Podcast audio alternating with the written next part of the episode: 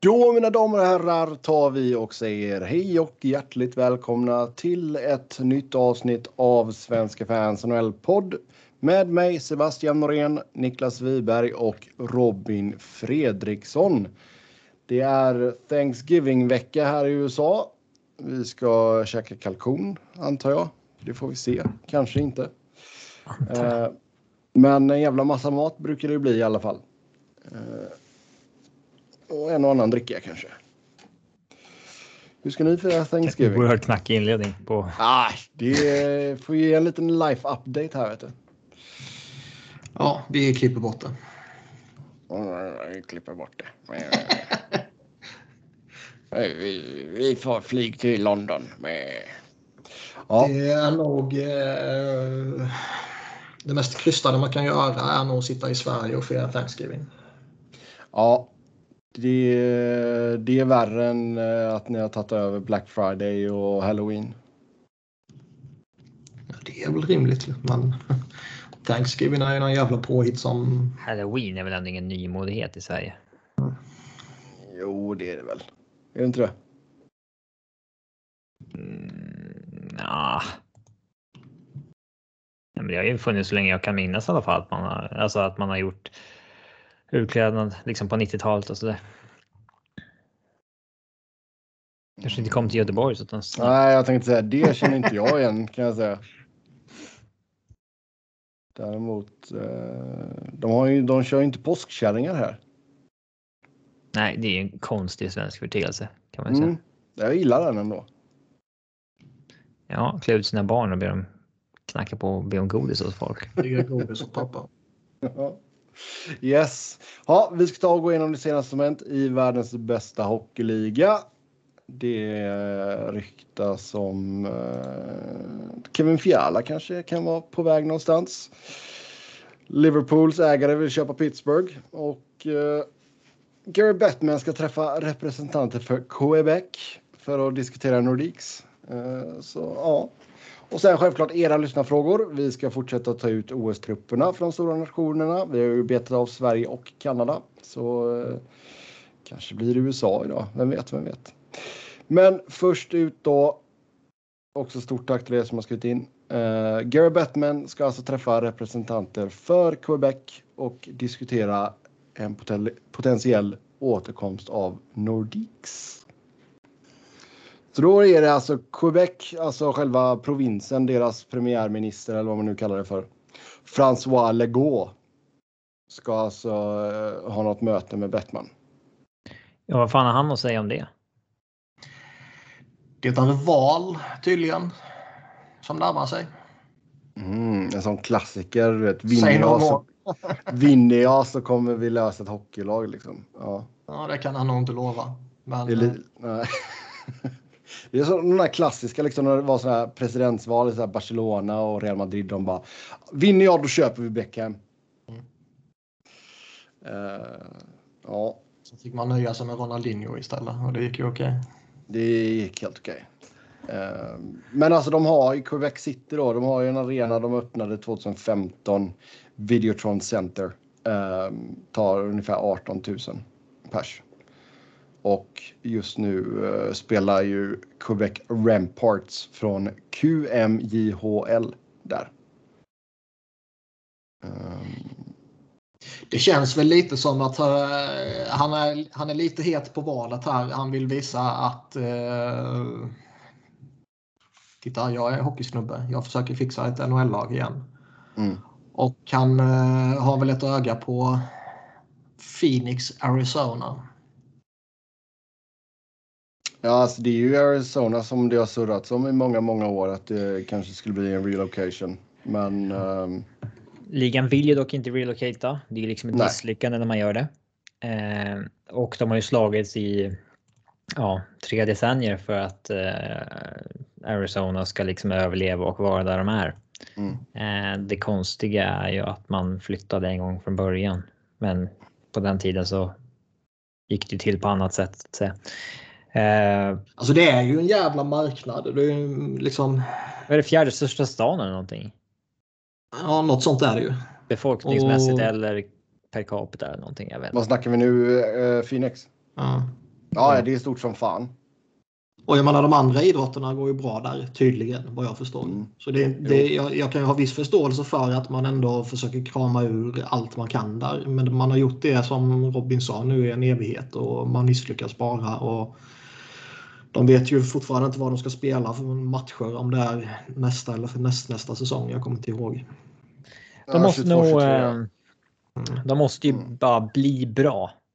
ja, alltså det är ju det som är problemet. Alltså, du har ju så haft Eh, med Arizona Diamondbacks i basebollen har ju vunnit någon gång och liksom är bra lite då och då. Arizona Cardinals i NFL, ja just nu tror jag de är ganska bra. Men liksom också gått lite så här upp och ner men varit bra. Phoenix Suns i basketen, ja varit bra nu det senaste också liksom. Men jag menar liksom förutom besöket i konferensfinalen 2012 var det va? Så har det ju varit extremt skralt med framgångar på isen för Coyotes. Nej, det är ju ett helt irrelevant lag på alla sätt och vis. Så, och jag menar det de, det de gör den här säsongen är ju en medveten tankning. Men det är ju, det är ju inte så att det... Det gör ju inte att det blir fler, fler folk på matcherna direkt. Nej. men det är väl det enda rätta att försöka börja om på något sätt. Jag jo, tror ju dock att mycket, att mycket kommer lösa sig om de bara blir bra. Ja. Det är ju tyvärr lite så det går till i USA. Mm. Um, och jag, jag, är väl lite svensk, man är föreningsmänniska där från Sverige, att man, man gillar ju inte att lag flyttar. Alltså så går det ju. Det, det är liksom ett... NHL får ju skämmas lite när man gör det. Mm. Och alla NHL-supportrar får skämmas liksom över att det är så det går till i ligan man följer. Um, så det är inget jag vill egentligen. Nej. Men Quebec kommer ju inte komma in i ligan via en expansion. Det, det känns ju Nej, inte än på bra många år. Det är nu är vi på 32 lag. Vi kan inte gå upp till 33 och sen inte ha någon plan för 34 lag så att det är liksom ett ojämnt antal i divisionerna.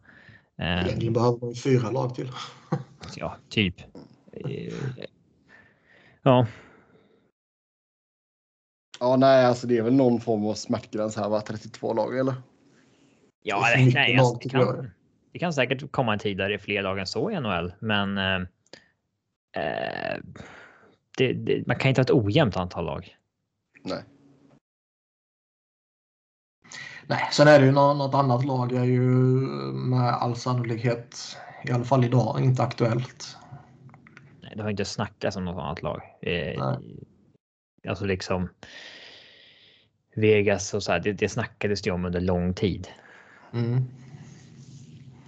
Tänk om man går tillbaka till någon podd så här 2014 eller någonting när vi började så här. Det ryktas som ett lag till Vegas. Vad tror vi om det? Mm. Jag tror lätt vi sa någonting om att där kan man fan inte ha ett hockeylag. Liksom. Det känns mycket rimligt. Mm. Det kan man ju inte jo, om det inte går bra tror jag. Och jag alltså, är mycket väl medveten om att jag slängde mycket skit på vilken jävla ploj-ploj det var och sen åkte man dit och fick uppleva det och så var det jävla coolt.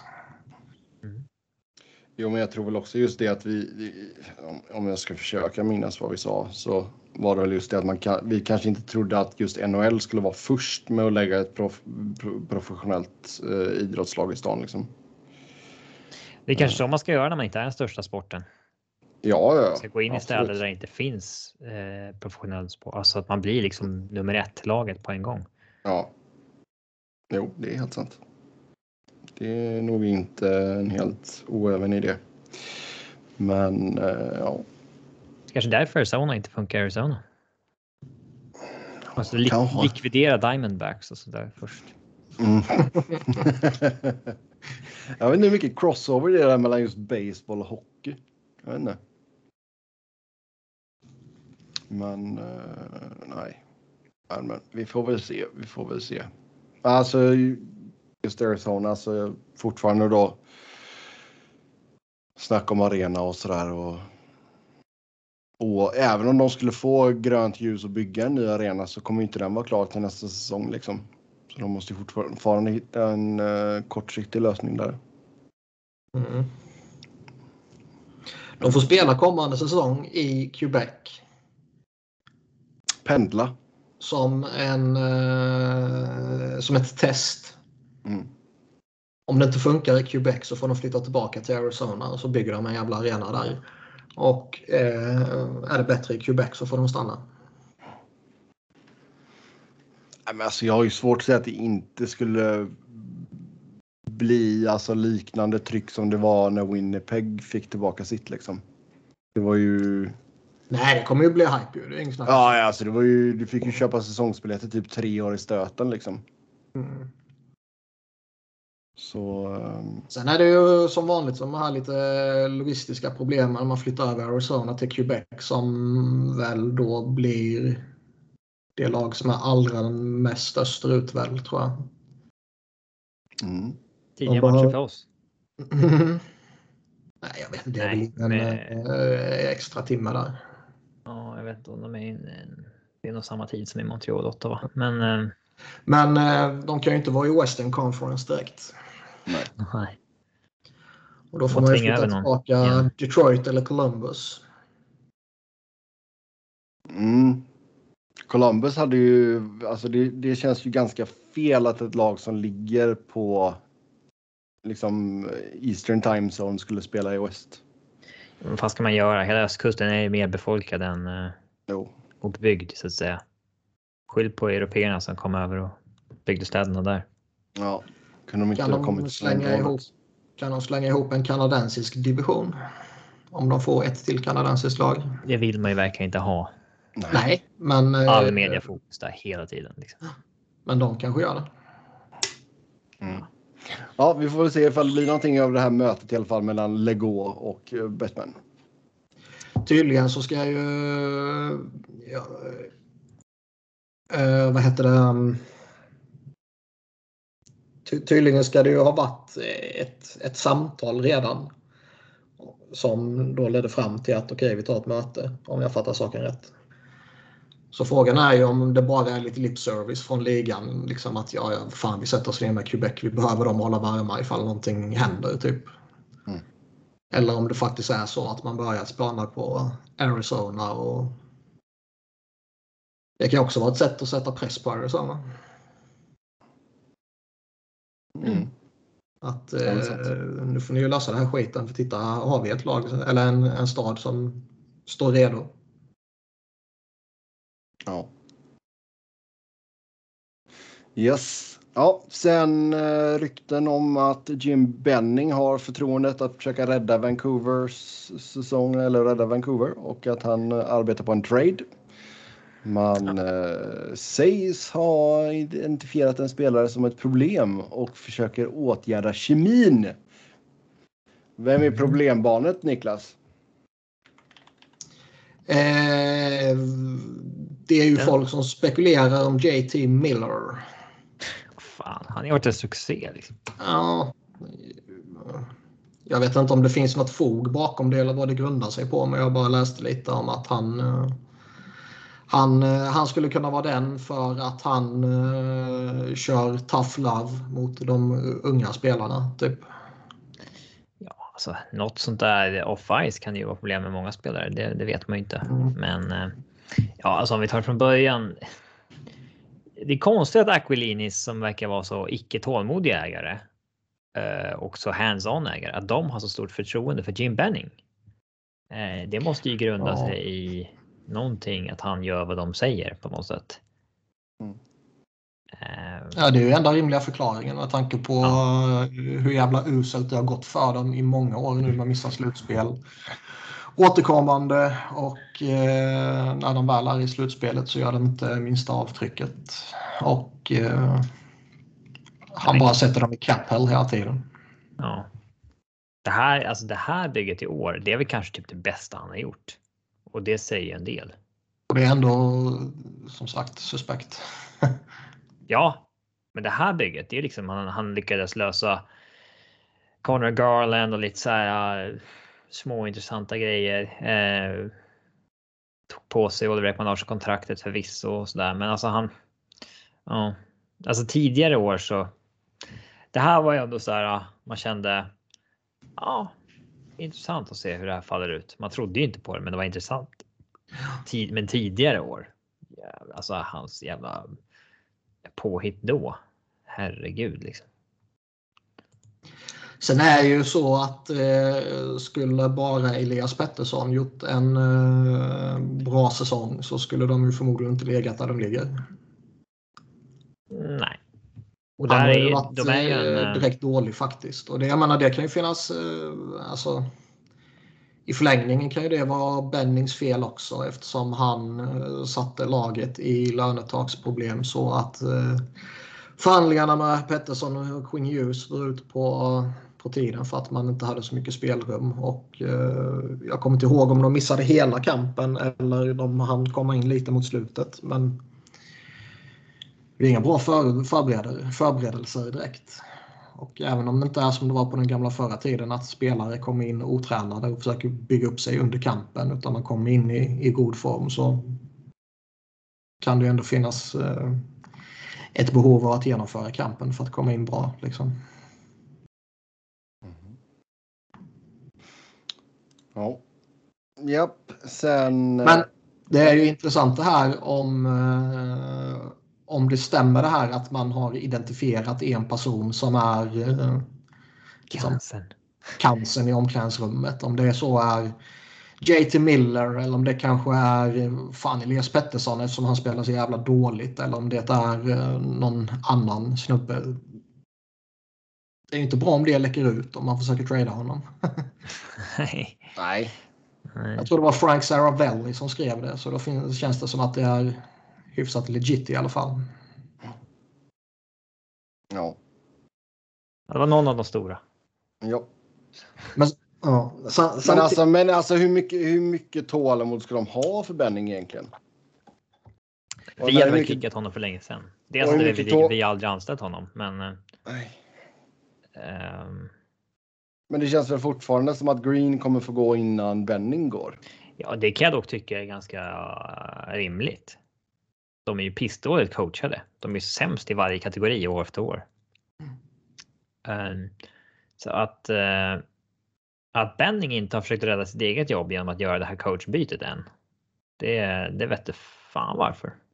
Han försöker, det kanske är hans, eh, hans sista move eh, och det försöker han hålla på om man känner att det inte är allt för stor press ovanifrån, vilket det ju uppenbarligen inte är. Då de hade ju ett möte, om det var förra veckan eller om det var denna veckan, jag kommer inte ihåg, där de eh, ägarna då satte sig ner med honom och försökte komma fram till vad fan är det som händer. Typ. Mm. Där kanske han fick lite press på sig och eh, då försöker han kolla på en trade här nu och skulle inte det funka då kanske det är coachbyte som är hans move. Men eh, liksom också man har liksom en GM som har satt dem i, i den här skiten och som rimligtvis ligger lite illa till och skulle det gå åt helvete denna säsongen så kanske han ryker till sommaren men man ger honom fulla befogenheter till att försöka rädda skiten som man själv har skapat. Det är alltid... Fast vad ska man göra i så fall då? Ska man liksom? Om man ska handkaffa en GM så kan man inte ha kvar honom heller. Nej, det är det jag menar. Alltså, är det inte rimligare att bara plocka bort honom? Ja, alltså antingen så om de, om de litar på att han är kvar, då får han göra vad han vill. Men det, det funkar inte så på alla ställen förvisso. I Pittsburgh Nej. så får man inte trada Crosby Malkin utan att Mario Lemieux säger ja eller nej. Nej, men det är ju Han säger nej. ändå. Men de har ju ingen Mario, de har ingen Sidney Crosby liksom. Nej. Jag tror väl kanske att eh, ägarna nog skulle föredra att en GM kollar läget med dem innan man tradar en Quinn Hughes eller Elias Pettersson eller Thatcher Demko eller något sånt där. Men. Är det en hockeytrade som man tror på så är det väl ingen av dem som ska vara heliga. Nej. Ja. Vi får se vad herr Benning hittar på då helt enkelt. Eh, sen då rykten om Kevin Fialas eh, framtid. På tal om cancer och problem så han verkar ju. Jag menar, det har varit lite problem med honom vart han än har varit. Det var, det var ju snack när han var i Nashville att eh, laget hade svårt för honom. Och, eh, Det var problem i HV en gång i tiden. Ja, jag kommer inte ihåg eh, exakt hur det var när han var i Sverige. Mer än att det var några, något snack här och där. Ja, så var det. Men eh, det var väl typ Friedman och Marex snackade om att ja, men han he's a confident eh, guy. Typ. Uh, nu har inte jag jättebra koll på Hockey Wilderness, men det ska tydligen vara Espinations Wild-sida. Uh, de hänvisar till, ska se, uh, okej, okay, de hänvisar till någonting som kallas för The Province. I vilket fall som helst. Minnesota ska ha snackat med uh, Vancouver om JT Miller.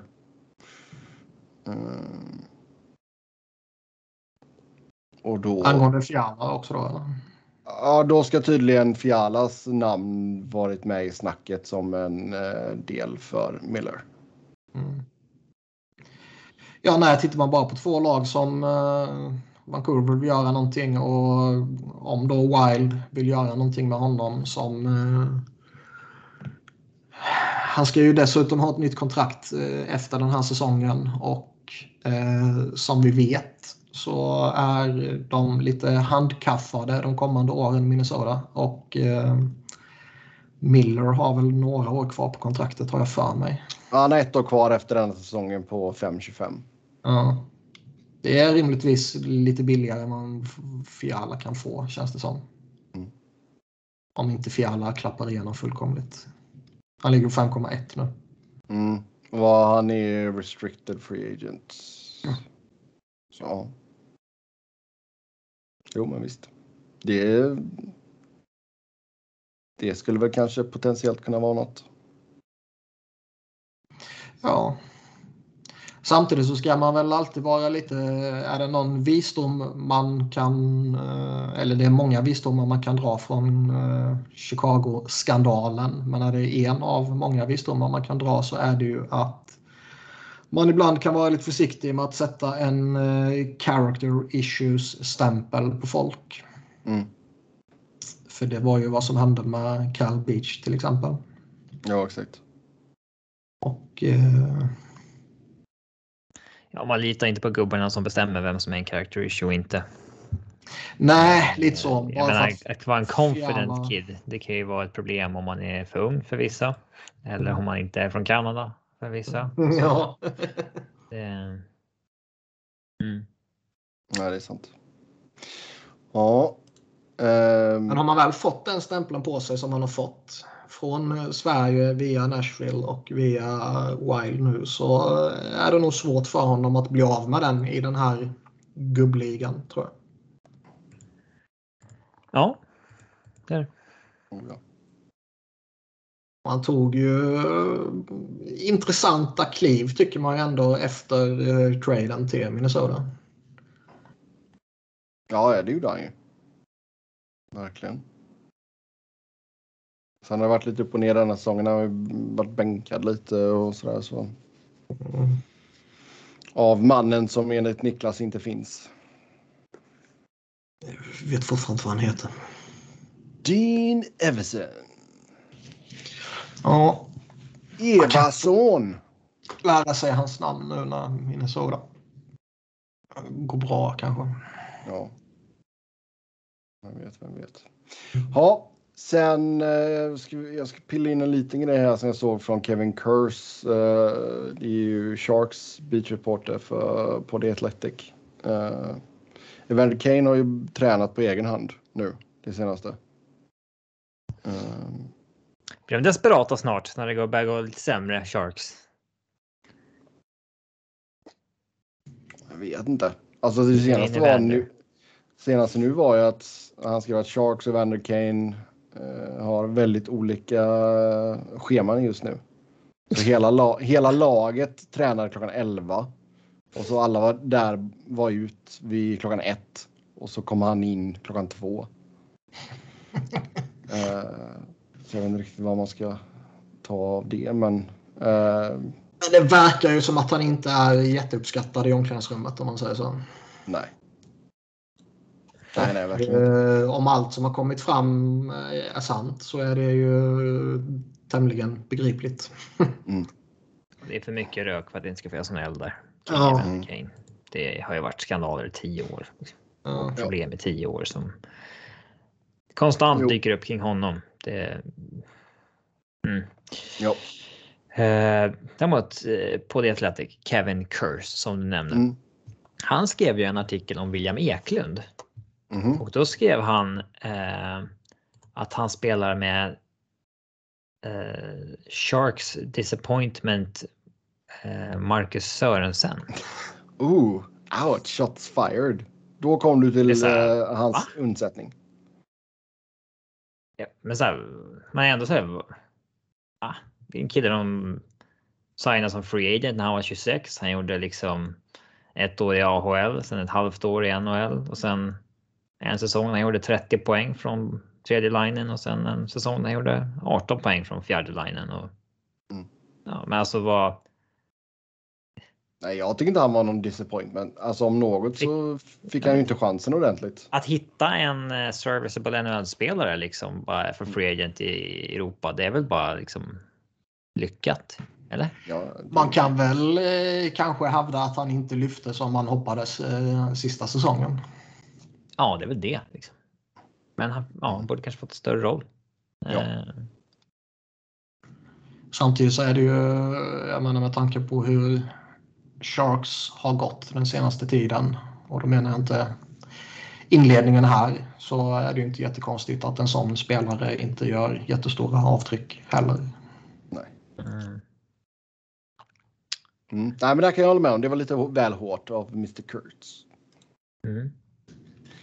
Faktiskt. Eh, jag vet ju hur mycket ni två älskar när jag tar upp typ loggor och tröjor och sådana grejer. Men vi måste ju faktiskt snacka lite om New Jerseys tredje tröja. Ingen Yes. aning vad du menar. Det- ah, Okej, den svarta där det bara står Jersey på. Det är många som har haft väldigt roligt med detta. Det var någon som la ut en keps nu så står det hat på till exempel. Ja, ja eh, det var någon som tweetade ut att eh, Who should we get to manage a billion dollar organization? Probably someone with a lot of business experience. Nah, let's get a hockey player. Who should we get to design our new jersey? Probably someone with a lot of design experience. Nah, let's get a hockey player. Ja. Ja, Martin Bordeaux var ju med och tog fram den. Ja. Ehm, Här jag kan skicka Säger som någon annan skrev att eh, det var ett helt lag som eh, låg bakom det här och tog fram den här. Men som vanligt var det bara Brodeur som fick eh, cred. Ja. Ja, alltså det var ju liksom vissa grejer som de hade, de hade med liksom. Ja, var, det- de var med årstalen från eh, när de vann kupperna och lite sådana grejer och typ stripesen för hur många olika counties de har i delstaten och sådana grejer liksom. Men ehm, jag tycker det är lite roligt att det bara står Jersey på då. Eh. Men sånt där liksom, okej vi har så här många stripes efter hur många county. Det är ju ingen som bryr sig om sånt skit. Hedra liksom eh, färgerna och hedra liksom en riktig logga och typsnitt och, och grejer i så fall. Liksom, fan, släng upp några jävla ränder som ska symbolisera någonting. Det är ju bara töntigt ju. Ja.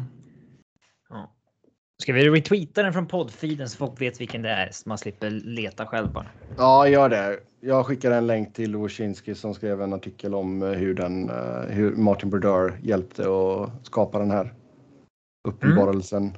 Så visst. Ja, sen har vi då Fenway Sports Group som bland annat äger Liverpool. ehm, Boston Red Sox. och Boston Red Sox. Ja, det såg jag också någon rolig sådär tweet-grej om när, det, när detta kom fram då. Uh, bara Boston Red Sox eh, owners eh, liksom vill köpa Pittsburgh. Och då var det någon som bara, du menar Liverpool vill köpa Pittsburgh? Och så bara, ja fast Boston Red Sox är ju ganska mycket större än Liverpool. Och då bara, nej det är de inte alls det. Jag Bara, jo det är de. Eh, Det beror på vad du menar med större. kolla vad de två olika lagen omsätter liksom. Eh, Ja, där är de nog större. Det tror jag nog. Men, men eh, Fråga alla i världen om de känner till Liverpool. större varumärken ja, ja. nationellt så är ju... Jag kommer inte ens ihåg vilket jävla NFL-lag det var du sa.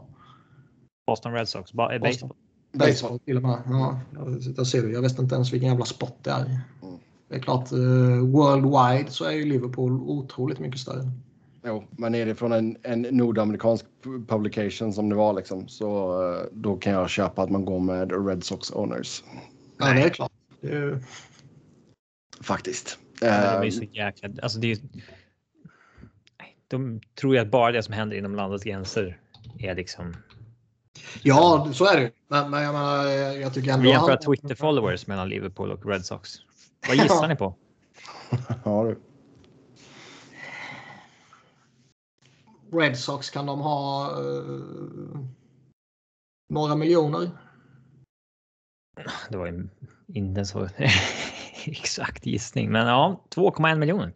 Ja, någon sån. Ja. Liverpool har 18,5.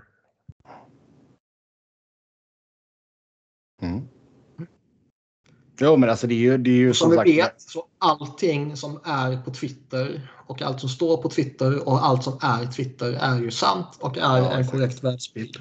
Ja. Ta fram, vad de har, ta fram vad de har i omsättning också.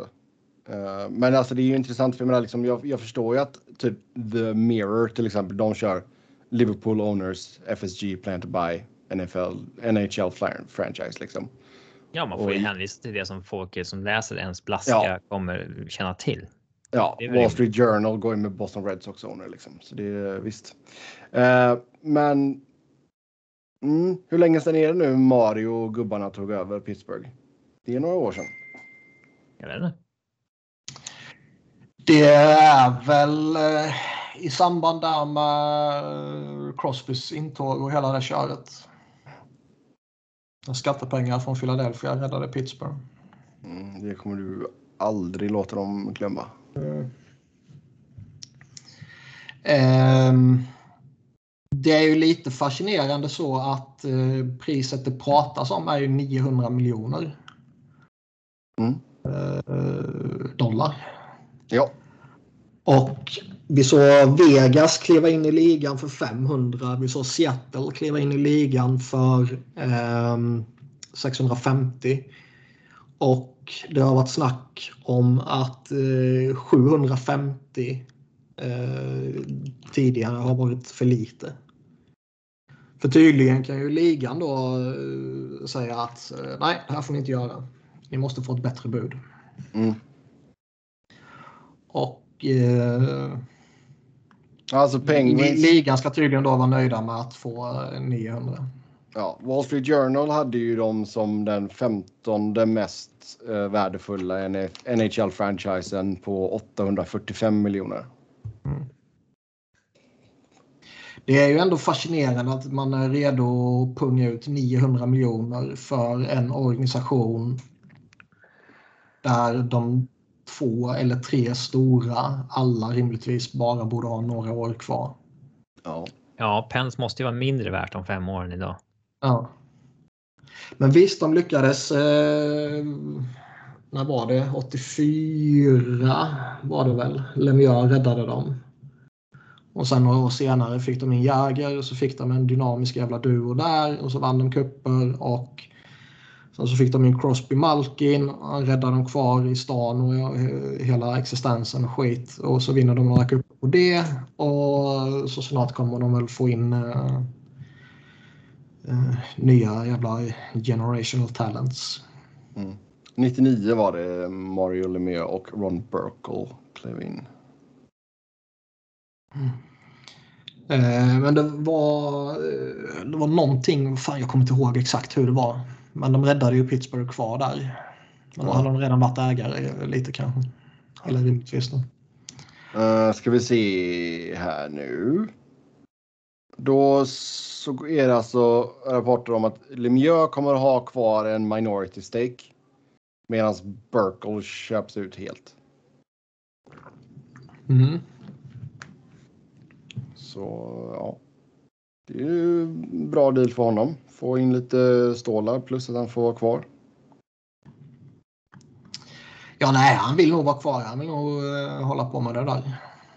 Och Burkel uh, kanske är lite mer business uh, gubbe och ser att uh, det här är bra pengar för en organisation som rimligtvis kommer att vara värd mindre. Mm. Eller i alla fall vara mindre competitive får man ju anta de kommande åren. Jo, exakt. Sen, det är svårt att säga, alltså som ägar-takeovers i en lönetaksvärld. Det är svårt för oss att säga vad det liksom ger. I fotbollens värld är det väldigt enkelt att titta. Det är bara googla ägaren och networth och sen så vet man var de kommer ligga i transfermarknaden framöver. Mm. Um, I NHL, så länge man.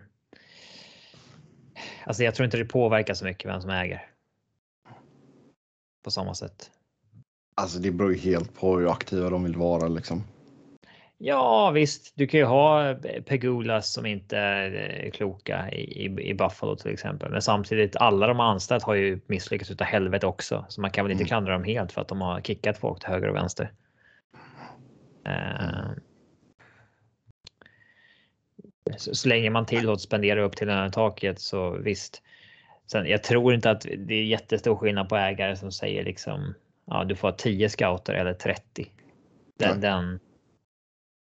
Där. Ja. Mm. Jag vet inte. Du har i alla fall sagt att eh, Penguins ska stanna i Pittsburgh. Så det kommer inte bli Quebec Penguins. Det hade ju funkat. Kallt. uh, vad kallar det? Quebec än i Pittsburgh. Mm. Även fast Pittsburgh kan bli jäkligt kallt. Kommer ni ihåg när Dalkurd? Nej fotbollslaget, de flyttade ju från Dalarna. Först var det ju snack om. Eh, de hamnade i Uppsala till slut. Eh, men det snackades ju om Knivsta i Stockholm ett tag. Det hade ju varit kul om det blev knivkurd. Istället för Dal Dalarna. Hade de bytt till det då? Det är ju helt sjukt. Men bra, är de i Uppsala nu? Då skulle de heta Uppkurd då? Nej, det hade också varit rätt kul. De skulle ju mellanlanda i Gävle ett tag innan Uppsala var redo att ta emot dem. Så att... ja. Mm. ja. Eh, vi går vidare. Jared Bednar förlänger kontraktet med Colorado. Två års förlängning. Eh, en snabb grej om Pittsburgh bara. Ja. Då hämtar jag en dricka. Mm. Aha, jag tänkte ju ställa en fråga till dig Robin. Va? Var det? Nej. Jo. Jaså? Men eh, alltså, eh, jag har ju alltid de senaste åren haft en bild av att eh, Liverpools ägare har varit väldigt bra och uppskattade. Sen krackelerade det ju rätt mycket eh, kring superligan och allt sånt där. Mm. Men... Men innan dess? Men innan dess hade man ju en, en bra bild av dem. Liksom, att eh, de har byggt upp Liverpool igen på ett imponerande sätt. Och eh, Det känns ju som att de har lämnat över ansvaret till kompetent folk. Att de inte sitter där och, och jiddrar själva. Ja, så har det alltid varit. Eh, och de, fotbollens värld är lite speciell också, men jag vill ju inte. Jag vill ju inte ha en ägare som Manchester City så där till exempel. Att ja, folk snackar vad är det för skillnad på oljepengar eller amerikanska pengar? Ja, visst, det, men det är lite skillnad för mig och sen så vill jag inte att man har ägare som liksom. Det är inte en stat heller. Ja, men ägare som spenderar liksom 200 miljoner pund per transferfönster och liksom eh, Eh, långt över klubbens tillgångar. Jag gillar det som Liverpools ägare har bestämt att klubben ska vara självförsörjande. Mm. Sen kan de liksom låna ut pengar till Liverpool räntefritt när det ska byggas ut arena och sånt där. Istället för att de ska ta banklån. Mm. Det, det, är alltså det, det är sånt. Vill säga, Jürgen Klopp ville verkligen ha en ny träningsanläggning för att Melwood var för litet. Då kliver de in och pröjsar det. Det, lite så det ska gå till tycker jag. Inte på det sättet som de rikaste fotbollsklubbarna drivs idag. Jag tycker bara det är en lite tråkigare verklighet. Men eh, så min bild av dem har alltid varit bra. Men det finns ju hur många som helst som skriker att eh, de är snåla och inte spenderar som City och inte spenderar som och så vidare och så vidare. Jo, jo men det är ju orimligt ju. Ja. Eh, oh, ja. Men jag har alltid gillat dem. Mm. Mm. Nej, de här eh, Fifa Fair Play-reglerna har ju verkligen uh, fungerat bra. Uh, ja, Bednar då. Du får, eller ska du hämta din dricka? Ja, kan jag dricka. Ja, gör det. Då tar vi en annan punkt här. Uh, nytt snack om att Mark Bergevin inte kommer att förlänga med Montreal, Niklas. Det är också intressant så tillvida att Montreal är i ett läge där säsongen eh, kanske rimligtvis är körd. Mm. Och eh, beroende lite på när Carey Price kommer tillbaka och beroende på lite hur det går för honom så kanske säsongen kan komma att leva igen. Men det är väl inte helt orimligt att tycka att Canadiens säsong är med stor sannolikhet eh, ingenting. Och då ska man ju sälja av och då ska man kanske eh,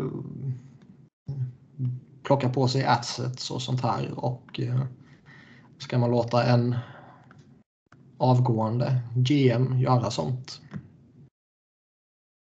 Ah, kanske inte. Har Bergevin avgått eller vad har jag missat nu? Nej, men det är snack om att han inte kommer att förlänga. Att han inte kommer förlänga eller att de Nej, inte alltså de inte kommer förlänga med honom. Mm. Och är det så, jag menar de sitter på eh, ändå några eh, mer eller mindre attraktiva pusselbitar som man skulle kunna kränga vidare. En Ben Sherrott tror jag kan vara intressant till exempel. Och ytterligare någon, någon sån där spelare. Då ska man låta han göra det och ta stora beslut. Det bör man väl kanske inte göra om han inte ska vara kvar. Planera inför draften om han inte ska vara kvar. Som är i Montreal. Han kan ju vara kvar med att han får besked om vad han ska göra. Ska du sälja av? Ska du inte sälja av? Så det, det, funkar ju faktiskt. Eh, och att han. Ja, det är du som gör jobbet, men du får inte ha final say kring långsiktiga beslut. Typ mm. så. Vad är ägarna som ska blanda sig i? Ja, eller bara utse någon eh, president of hockey ops till eh, att vara lite mer hands-on. Eller sådär. Det, Mm. Det är ändå en balansgång. Å ena sidan så tycker jag det är lite... Är det bananskal? Ja, balansgång. eh, samtidigt så är det väl inte helt orimligt att anta att eh, alternativen till ersättare kanske är, eh, i alla fall om man vill ta något externt, eh, bättre framåt sommaren.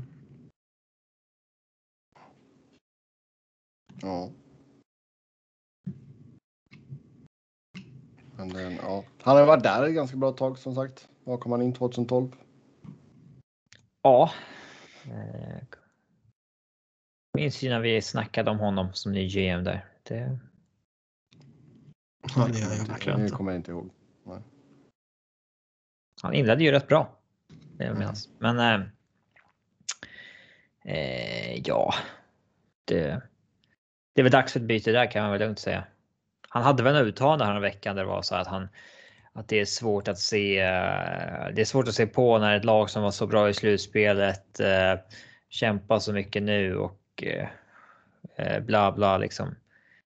Och det är bara väldigt. Eh, alltså märkligt. Förstår inte han vilken liksom fluk det var att de gick till final. Alltså, alltså tror... Hockeygubbarna verkar ju vara jävla dumma i huvudet. Alltså. Det har vi, ju ja, vi såg ju när de röstade nu på coach, coaches och GM när de gjorde det liksom halvvägs igenom slutspelet. Då var det ju mm. bara recency bias där. Mm. Alltså han gjorde ju en lite längre intervju med LeBron på The Athletic för några dagar sedan. Um, där går han väl in lite mer i, i detalj om just att det har varit tufft att inte ha Webber och Edmondson och Price och sådär. Um, ja, men det är samtidigt inte. Alltså det är inte men liksom sen, snackar, utan... sen snackar han ju också om att liksom de, han tycker inte att de liksom fick igång grejerna från dag ett på campen liksom. Och att det liksom har hängt med dem in i säsongen. Um, men eh, jag vet inte. Vi... Men det finns ju ändå omständigheter som gör att man skulle kunna bara vifta undan den här säsongen som, som ingenting. Det, det tycker jag. Och bara ta nya, nya tag nästa säsong. Men... Mm. ja. Det är ju ändå... Jo, men då kan, du fortfarande, då kan du fortfarande smygtanka lite. Ja, han var ju ute också och sa att det kan inte vi göra i Montreal. Typ. Det är väl halvgjort förut. Ja. Det är nog bara lite lip service det också. Ja, nej, jag försöker jag kolla på rosten här. Så jag vet inte, alltså förutom Jarrett som du sa där, liksom, vad har man annars för potentiella trade bait som ändå skulle kunna... Inte så att laget behöver gå in i en full jävla rebuild, men... Adran kan man byta igen. Mm. Men vad hans värde är nu, tveksamt. Um, hmm, vad mer skulle kunna vara intressant? De har ju nyss signat Savard. Det var ett dåligt kontrakt där alltså. Um, Sån som Armia skulle kanske kunna locka lite. Toffoli ja. kanske kan locka. Det är ändå OK kontrakt. 3-4 ja. miljoner idag är ju faktiskt eh, rätt lite pengar. Mm. Ja. Yes, vi får se vad han hittar på där helt enkelt. Sen då Jared Bednar förlänger kontraktet med två år med Colorado. Han går ut efter säsongen 23-24 och eh, nu är han ju delad första plats för antalet vinster med Colorado. Han och Bob Hartley, 193 stycken. Ja, men han är ju den bästa coachen Evs eh, har haft så att säga. Det var, de vann ju uppenbarligen trots att de hade Crawfords och Hartley på den tiden. Det var inga kanoncoacher på något sätt. Um, eh, nej, men det är väl fullt, uh, fullt rimligt. Han, det finns ju ingenting i det här som. Det är väl lika naturligt som att John Cooper förlänger i Tampa och så där tänker jag. Eller? Oh ja. Hur, hur, tror du, alltså de har ju eh, lagom till Nathan McKinnon försvann så gick de ju på en, en jävla eh, segersvit här mm. typ. Vilket Landeskog sa. När de... ja, ja, det är ju bara ett tecken på att McKinnon är grovt överskattad. Alltså ert, ert powerplay har funkat bättre på sistone. Vad beror det på? Alltså, we got some dead weight off it.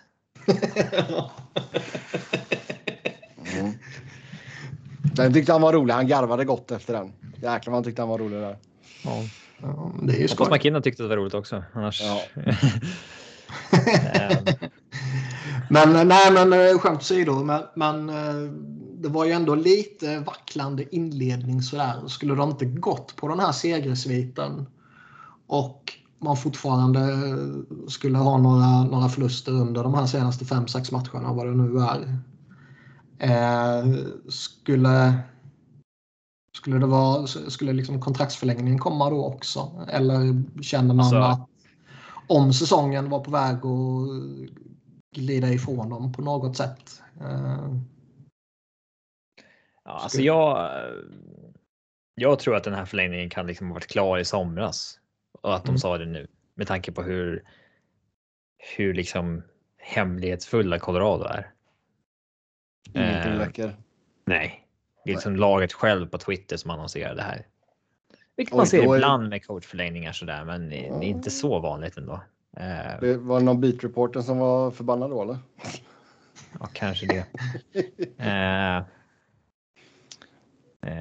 han har ju blockat mig förut. Mike Chambers på Denver Post. Uh, men Nej, men det finns väl ingen anledning till att inte förlänga här. Det, det finns ju de som säger att ja, med Bednar kommer man aldrig gå vidare från andra rundan.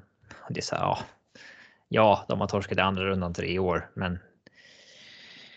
Det har väl för fan Pittsburgh och Caps och Tampa och all, alltså. Det är inte dåligt att gå till andra rundan. Det är dessutom match 7 två gånger och match 6 en gång. Det är inte att bli liksom spankade där som eh, eh ja, Winnipeg och så där i fjol, utan och det finns ju omständigheter alla gånger. Första gången så var de ju jätteunderdogs mot San Jose. Då var ju San Jose liksom cup favorite. Mm. Andra gången, första och andra målvakten blev skadad. Hur många lag klarar av det? Eh, och sen i fjol, jag menar två topp tre lag möts i andra rundan. Ävs och Vegas. Det, de är båda lagen dominerar tre matcher var, men det är stolpe in för Vegas vinner 4-2. Det är inte. Nej, det är ingenting som man håller emot Bednar liksom. Och ja, de inledde ju ganska knackigt förra året också innan de var brutalt bra mitt i säsongen. Mm. Eh, det, är en, det är en lång säsong. Men ja, alla coacher har ju sina eh, kritiker på Twitter och så där. Det, det ser man ju alltid. Oh ja. Men jag skulle ändå säga att ja, det finns 32 coacher i ligan. Det finns väl fem som verkligen sabbar för sitt lag. Eh, fem som verkligen är gör sitt lag bättre och 22 som det är skitsamma vilken du har. Eh, och jag skulle väl ändå säga att Bednar mycket talar för att han är en av de här fem bättre. Eh, Nej, jag håller med. Jag, jag, vill inte, om jag gav intrycket av att man var skeptisk till det här så, med, med den frågeställningen jag la upp så, så, tycker jag ju verkligen inte det. Det var mer att... Eh... Ja, men det, ibland kan det finnas en anledning att bara... Alltså du kan ju fortfarande hålla samma kurs men jag menar, Vegas bytte galant mot De Boer. Det vart ju inget liksom... Eh, det, inget, det behöver inte vara helt fel liksom. Nej, nej. Eh, Säg att de hade petat Bednar och tagit in Bruce Boudreau. Man hade tänkt ja, let's go liksom. Det är väl inte skaka om lite i där. Mm. Måste inte vara helt fel. Nej, nej, det behöver det inte vara. Nej, men, jag, jag, alltså, men framförallt tycker jag det är, det är bra is i magen av Sakic och inte få panik först, hans första säsong där när det gick så jäkla dåligt. Ja, 48 poängs säsongen ja. Ja. Ja. där har han ju lätt kunnat bara, men vi byter tränare liksom. Ha det gött, hej. Ja, det var lätt att ha haft honom som liksom, han får bära hundhuvudet för den säsongen. Ja, ja exakt. Eh, men ja, så blev det ju inte. Eh, ja. Sen gick man ju till chockartat till slutspelet året efter. Mm. Så att, eh, ja. ja. Det är ju fem, eller ja, det är fyra raka slutspel ändå på Colorado. Det är inte så många som har det faktiskt. Nej. Ja, när vi är så inne på Colorado. Eh, Landeskog kom upp i 700 matcher också. Mm. Ja, det är väl en... Uh... Fan. Det är väl en sjukt att han har varit i ligan i 700 matcher redan. Mm. 29 bast. Ja, men där alltså. Ja. Det är ingen nyhet att vår podd har funnits i 10 år, men vi snackade ju liksom Calder Race och sånt där med honom. Mm. Och nu är han uppe i 700 matcher. Så att, eh, det går fort. Oh ja. Sakic, Fop, eh, nej, Sakic, Foot och eh, Hejduk som är före. Mm. Ja, han bör väl ha en ganska bra plats historiskt sett. Även fast de inte har vunnit någonting med honom. Får vi se. Förhoppningsvis har han väl halva Ävs-karriären kvar. Så mm. får vi se vart det summeras efter det. Japp. Ha, innan vi hoppar in på lyssnarfrågor så får vi ta oss en liten titt på tabellen. Och i Metropolitan är det fortsatt Carolina i topp. Skugga Står du på text-tv när du kollar tabellen eller vad är det? Det brukar man väl göra eller? Vad är... Nej, jag kollar på nhl.com. Eh, vad är eh, text-tv? Vilken sida är NHL-tabellen på? Oh textjärn man fan inte använt. Jag kommer bara ihåg att liksom, alltså. det, liksom så här måluppdateringen var typ 377 eller någonting. Kommer man mm. ha för mig. Herregud. Det är tokgivet att det är. Eh, 363 är NHL. Okej, okay. ja, det är bra. Eh, alltså text-tv är otroligt bra. Alltså min pappa var ju verkligen så bara, jag måste ha text-tv appen på paddan nu. Jag bara okej. Okay. Ja, alltså, man sitter ju inte framför tvn och kör text-tv längre. Utan man har ju appen där man bara kan liksom swipa mellan Finns och... funktionen ens på tv-apparater längre? Eh, men liksom. Eh, det är otroligt smidigt att ha alla tabeller man vill ha liksom, i den appen. Mm. Och. Lättnavigerat också. Ja. Mm. Snabbuppdaterat. Det ja. kan rekommenderas. Ja. Jag jobbade med en kille för några veckor sedan, så, eller några månader sedan, som inte visste vad text-tv var. Född 98 och så. Fan, ja. Vi har blivit gamla när Robin sitter och kritiserar den unga generationen. Ja, ja visst. Skojar du eller? Uh... Jag tänkte fråga på Twitter efter något tips på en Dyson-dammsugare. Men det vågar jag knappt göra efter den här vettextrasen. jag, har två, jag har två stycken Dyson-dammsugare hemma. Alltså, det finns väl så här typ för 10 000. Det finns också för 2 000 spänn, ja, eller? Ja, ja, herregud. Ja, det finns massa olika. De har många Vilken är olika du? modeller. Eh, vi har... Eh, mycket bra fråga. Vi Det är mest frugan som använder den va? Det är bara men- kärringen som kör. Vi har en som är en sån här liten typ handheld modell typ. Ja. Men som kommer med attachment så du fortfarande kan dammsuga ordentligt liksom. Eh, och sen har vi en modell större men jag kommer inte exakt ihåg vad mo- modellerna heter. Men de, det var ju... Säg att de kan, eller säg att den stora kanske kostade 3000 kanske. Mm. Något sånt. Jag får ta det på bolaget. Mm. Eh, that's a ride off. Eh, nej, men det, är- det är skitbra dammsugare. Det så vill Dyson sponsra podden så hit us up. Uh, Metropolitan då i alla fall. Carolina och sen Washington då. Sen har Rangers kommit upp på tredje plats. Sen hittar vi Columbus. Det får fan folk kolla själva. Ja, men Columbus. allting, det är för tråkigt. Columbus lite smygbra ändå. Fjärde plats. Ja. Zach Där. Werenski har fått ta ett jäkla ansvar här nu. Han låg ju typ tredje, fjärde flest minuter i snitt i hela ligan. Men det är också, alltså det... Kan väl 10 mille vad fan. Ja, Ja, Det ja. spelas. ja, det är han först nästa år. Ja, men det har jag. Han ska bara vara hälften så bra i denna säsongen. Mm. Men ehm, det måste ju plana ut för dem. De kan nog vara middle of the pack ändå. Eller? Ah, inte med tanke på att Metropolitan ändå är så jävla tajt. Mm. Man tycker ju ändå att eh, Pittsburgh så småningom när de är krya liksom, då ska de börja klättra. Och Philadelphia också när de är krya ska, ska klättra förbi Columbus. Och fan vet vad som händer med Islanders. Nu har de ju diverse problem med både covid-protokoll och någon skada och har spelat eh, precis invigt nya arenan och inlett hela säsongen på bortaplan. Det är eh, Ja, alltså har en jobbig uppförsbacke de framför har sig. haft skador, spelat mycket borta. Men det är fan inte. Det tar ju på en att jaga hela säsongen. Oh, ja. Ja, det är det jag menar. De är liksom i en uppförsbacke nu och... eh, Jo, men samtidigt gör, ju, samtidigt gör ju Columbus detta utan Line. Ja, fast han är ju inte någon jävla. Voracek har gått bra. Assistmaskin. Ja, det har jag alltid varit. Bra spelare. Mm. Jag tror han eh, behövde en eh, eh, spark i arslet och ett miljöombyte. Nej, men alltså, som sagt just nu, alltså Islanders. Det, Det är Islanders som är det fascinerande i den här tabellen. Annars liksom att, eh, att Keynes och Caps ligger där uppe, det är ju tämligen givet. Och sen så Columbus, ja det är en liten överraskning. Men Rangers, Pittsburgh och Philadelphia där i mitten, det känns rimligt. Mm. Det är Islanders som är det, det anmärkningsvärda. Och jag tycker det är... Även om Finns det ju anledningar.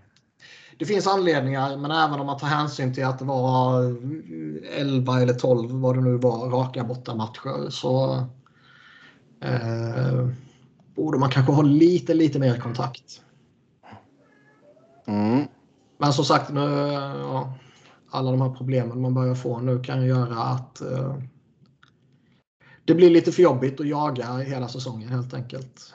Eh, då får man väl se lite vad som händer med deras eh, smittspridning också. Ja.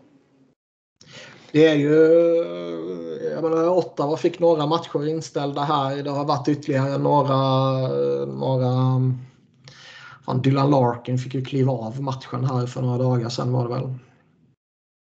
Och eh, Islanders har lite problem här. Det har varit San Jose var det väl som hade lite problem tidigare. Något lag till va? Som hade lite smittspridning. Skitsamma. Men eh, fortsätter det så här så känns det väl nästan som att det finns en jättestor risk att det kommer flyttas ytterligare några matcher. Och då är ju OS-medverkan verkligen i farozonen. Oh ja. Mm. Inte att jag har något emot det. Jag, eh, det får saker som är mer eh, överhypat än OS-hockey. Jag tycker inte det har varit bra många år. Hur många gånger har du sett det? Du har inte sett det sedan 2014. Nej, men jag har ju sett innan dess. Du är för ung för att minnas 06.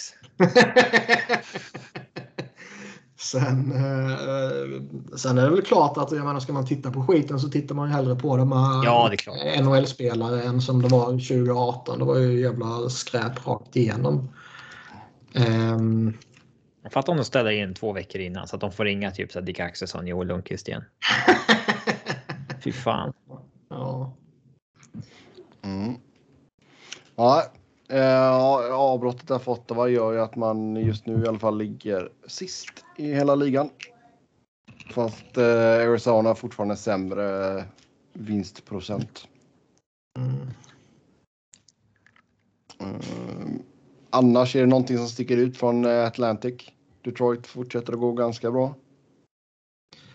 Ja, men eh, Boston släpar ju efter i några matcher där så när de har tagit igen hängmatcherna så kommer de ju vara, vara förbi och då kommer topp 4 se ordentligt ut igen. Ja, de är stabila. Men eh, det måste vara kul för Red Wings-supportrarna att liksom. Ja, laget är watchable igen. Ja, exakt. Det är Jo, inte liksom slagpåse nummer ett. Nej, och jag menar det är ju bara Raymond och Sider är ju värda entrépengen där liksom. Ja, typ. Så visst. Central. Vi sa det Arizona fortfarande sämst vinstprocent i ligan. Mm. Mm. Men de har en eh, winning streak på två matcher. Mm. Grattis. Chicago har ju snappat upp sig lite sen coachbytet också får man ju säga. Lite, rätt jävla mycket. Mm. Ja, som ligger fortfarande efter, men de hade ju Mm. uppförsbacke kan man säga. Oh ja. Ja, jag menar Flurry har ju varit riktigt bra under no- november månad. Ja, Men det var ju, alltså de, de var ju inte så usla som de var under inledningen och de är ju inte så bra som de har varit här mot slutet. Där de bara vinner och vinner och vinner givetvis. Ehm, fascinerande med Seth Jones ändå alltså. Man ser liksom klipp på honom när han gör tabbar efter tabbar. När han gör den här jävla droppassen som bara blir ett friläge. Ja, mot, den du. alltså, vad, vad gör du liksom? Ja. Eh, men han gör ju en PP-assist varje match. Så att han... så men alltså liksom, seriöst, alltså, spela PP med Patrick Kane så skulle jag ju nästan kunna vara point per game. vi såg ju Erik Gustafsson. Ja. Den, eh, vad han gjorde en säsong när han petade Duncan Keith i PP. Mm. Eh, var det 67 poäng? 60? Vad var det? det var 60, 60-ish var det i alla fall. 60 på 79. Mm. Tänk om han hade ett utgående kontrakt då. Mm. Han hade ju ett år kvar. Då skulle vi sluppit uppleva sopan i, i Flyers. Han hade blivit riktigt dyr. Och riktigt långt. Ja. Uh, yes. Eh, då tar vi... Annars är allt stämningen väntat i Central.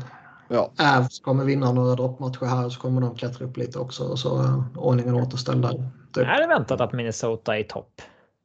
Ja, ja, men alltså jag menar mer Det är jämnt mellan alla. Ja, jag menar mer alltså att, att det är tajt mellan dem om Avs vinner de här matcherna så att man klättrar förbi Preds. Att det är liksom de fyra som ligger där uppe. Mm. jo, det är väl sant. Ja, rundar av med Pacific då. Och Calgary går fortfarande jättebra. Man får kalasbra målvaktsspel. Den här eh, divisionen var ju mest oviss på förhand. Mm. Eh, man visste ju inte om Edmonton. Alltså allt handlar ju om Dreisaitl och McDavid. De har ju lyckats bära laget. Calgary har ju i grunden rätt eh, bra lag. Sa inte jag innan säsongen att så här, någonting om Calgary och Vegas att tittar man på trupperna så här tycker jag egentligen inte att liksom Vegas är så mycket bättre. Ja, vi ska vi verkligen ge han den Niklas? Nej, jag tror det var jag som sa det. Jag tror det var jag som sa det. Men det är ju fascinerande med Vegas. De har ju verkligen blivit dåliga. De har saknat nyckelgubbar, absolut, men titta på deras underliggande siffror. Så är de liksom ett bottom 5-lag, bottom 10-lag om man är snäll eh, i ligan hittills. Och visst, de har saknat nyckelspelare och sånt där, men ja, det är ändå lite ögonbrynshöjande. Men jag tycker ändå alltså är, är man eh, är man Vegas, är man Tampa, är man Colorado eh, som väl är de tre lagen typ som är eh, mm. Störst contender som man säger så. Så tycker jag ändå man ska på ett, på ett riktigt sätt kunna hålla sig flytande i värsta fall om man tappar några nyckelspelare. Typ Tampa nu, de tappar Kutjerov Point här till exempel och eh, Särnak är väl inte nyckelspelare på det sättet men ändå ett viktigt inslag. Liksom. De ska ändå kunna hålla sig flytande på, på ett respektabelt sätt. Och det är ju det som har varit skillnaden mellan contenders och pretenders genom åren. Ja. Att liksom Pittsburgh har ju klarat. De har inte hamnat i problem när de haft Crosby Malkin skadade. Nej, det har de ju haft i perioder. Ibland. ja, eh, och lite så är det ju. Alltså, och visst, man kan ju säga att Vegas har klarat av det. De har ju 11-8-0 i record så att visst, de är med. Jo, men... nej, det, det, blir lite konstigt så. Tittar man på tabellen så är de ju det. Men uh, tittar man lite djupare än bara tabellen så är de ju kanske inte De har haft tur som mm. liksom inte ligger långt efter. Men nu spelar de ju pissdivisionen så att de kommer ju klara upp det här. Eh, Anaheim kommer inte hålla. Eh, men så här, någon måste ju komma tvåa, trea, fyra. Ja, ja. Alltså. Det är en, på ett sätt en division med åtta dåliga lag på något vis, men. Eh, ja, Seattle är väl liksom ett 50-50 lag också. Men har ju haft något horribelt uselt målvaktsspel. Ja. Ja, undrar vad fan som har hänt med Grubauer. Alltså, det är lätt att glömma, men han inledde ju likadant i Colorado när han kom från Caps. Alltså, jag kommer fan inte ihåg. Han var ju tokpetad. Han var ju dålig och de föredrog eh, Varlamov egentligen under den säsongen. Eh, nej, men gå in på. Uh, gå in på Grobauers gamelog. Eh, hans första säsong. Så eh, titta från oktober. Det är ingen vacker syn. Eh, och ehm, sen petade han ju Varlamov fram mot Eh, mars någonting. Spelade bra, fick spela slutspelet, var bra där. Eh, och så, så, gick det på den vägen så att säga. Men eh, ja, så här dåligt ska det inte vara. Men som sagt, det är ett nytt system. Det kanske tar lite tid. nej. Men någon, någon, form av höjning kommer ju komma liksom. Ja. Det tror jag ändå. Den behövde han ju knappt jobba i fjol. Avs brukar ju typ standard var typ att de var skotten med 40-20 varje match. Mm. Yes. Nej, men alltså sen imponerande inledning av Wernheim. Absolut. Det får man ju ge dem. Men det är fast, alltså, ja, ja. Lite revival för Getzlaff. Eh, jo, så är det väl. Men jag är ändå... Fan, jag vill stanna lite i Calgary. Man fascineras ja, av dem ändå alltså. Eh, när de plockade in Sutter så kändes det ju inte självklart. Inte fräscht. Nej, jag kan nog tänka mig att vi nog var rätt eh, skeptiska till det allihopa. Dock är det en coach som alltid haft bra resultat. År efter år efter år efter år. Så är det ju, men det känns ändå som att eh, han har hållit sig borta lite och känns inte det fick inte tokbra och så vidare. Det fick inte tokbra effekt direkt. Nej. Mm. Därför var man när vi gick in i den här säsongen inte så jätteövertygad om eh, det förträffliga. Nej, lite så. Och man har varit väldigt skeptisk till uh, Trail Living tidigare också. Det, det, känns ju som att han vid ett flertal tillfällen nästan har varit på väg bort. Mm. Ja, och sen nu fick väl Sutter typ handplockat på gubbar också va? Typ Trevor Lewis och Brad Richardson liksom. Det känns ja, det är också några jävla märkliga spelare. Sutter-gubbar liksom. Ja. ja. Men ska man spela ett visst system som han uppenbarligen gör som liksom är framgång. Det kan ju vara värt att eh, kommer in några gubbar som kan det. Oh ja. Mm. Han har haft Lucius tidigare också i Kings. Mm. Och han ser ju bättre ut än han har gjort förr. oh ja. Oh ja. Nej, alltså, sen har du fått en jävla uh, Man Sen ju... hjälper det att man är målvakt som håller nollan varannan match. Ja. Du har fått kalasbra målvaktsspel av både Markström och Vladar och jag menar Mangiapane har gått in och fan 15 mål på 19 matcher. Liksom. Ovechkin-nivå, fan. Ja, det är ju inte helt uh, illa pinkat liksom. Och jag tycker Sutter Johnny Hockey rätt... ser fan bra ut alltså. Han ser pigg ut. Jag tycker ju Sutter gjorde ju bra som flyttade över Lindholm till center. Alltså, där har han ju varit kalasbra också. Och uh, Oliver Shillington. Ja, Shillington.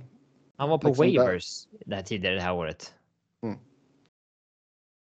Och nu har han liksom 12 poäng på 18 matcher och ser ut som den här backen han en gång spåddes bli. Ja.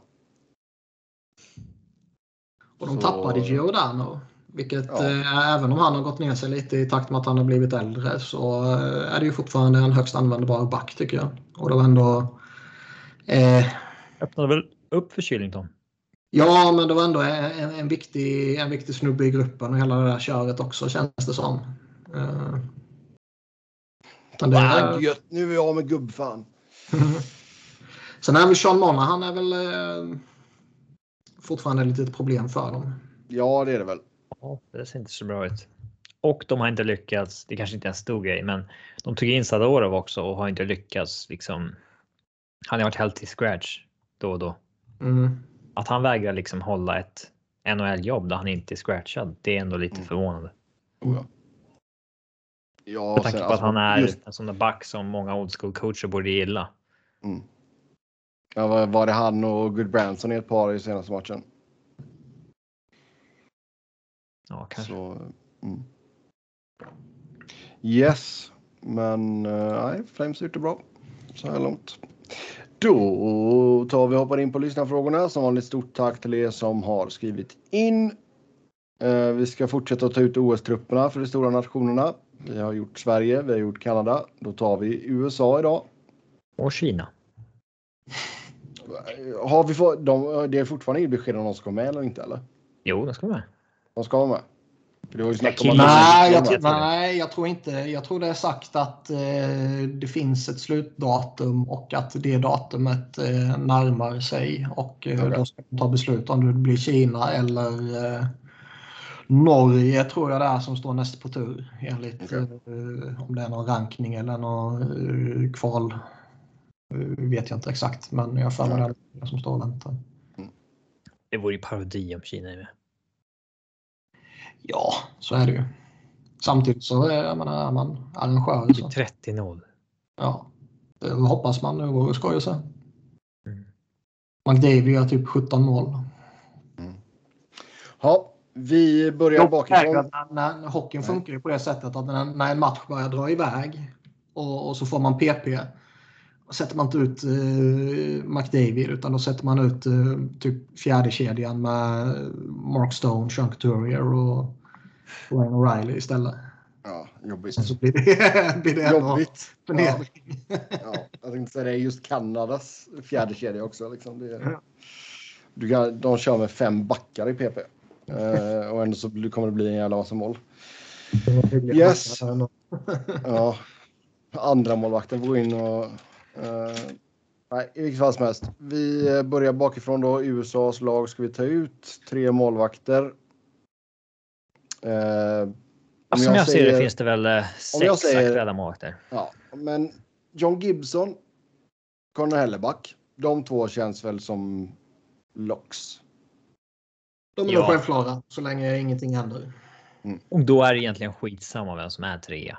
Om man tar ut Jack Campbell som är flavor of the month i Toronto eller Thatcher Demko som är Vancouvers etta eller Spencer Knight som är framtiden eller Jonathan Quick för en veteran trea som är en god gubbe. Mm. Skitsamma. Är han en god gubbe då? Jag vet inte, men jag antar det eftersom han är gammal.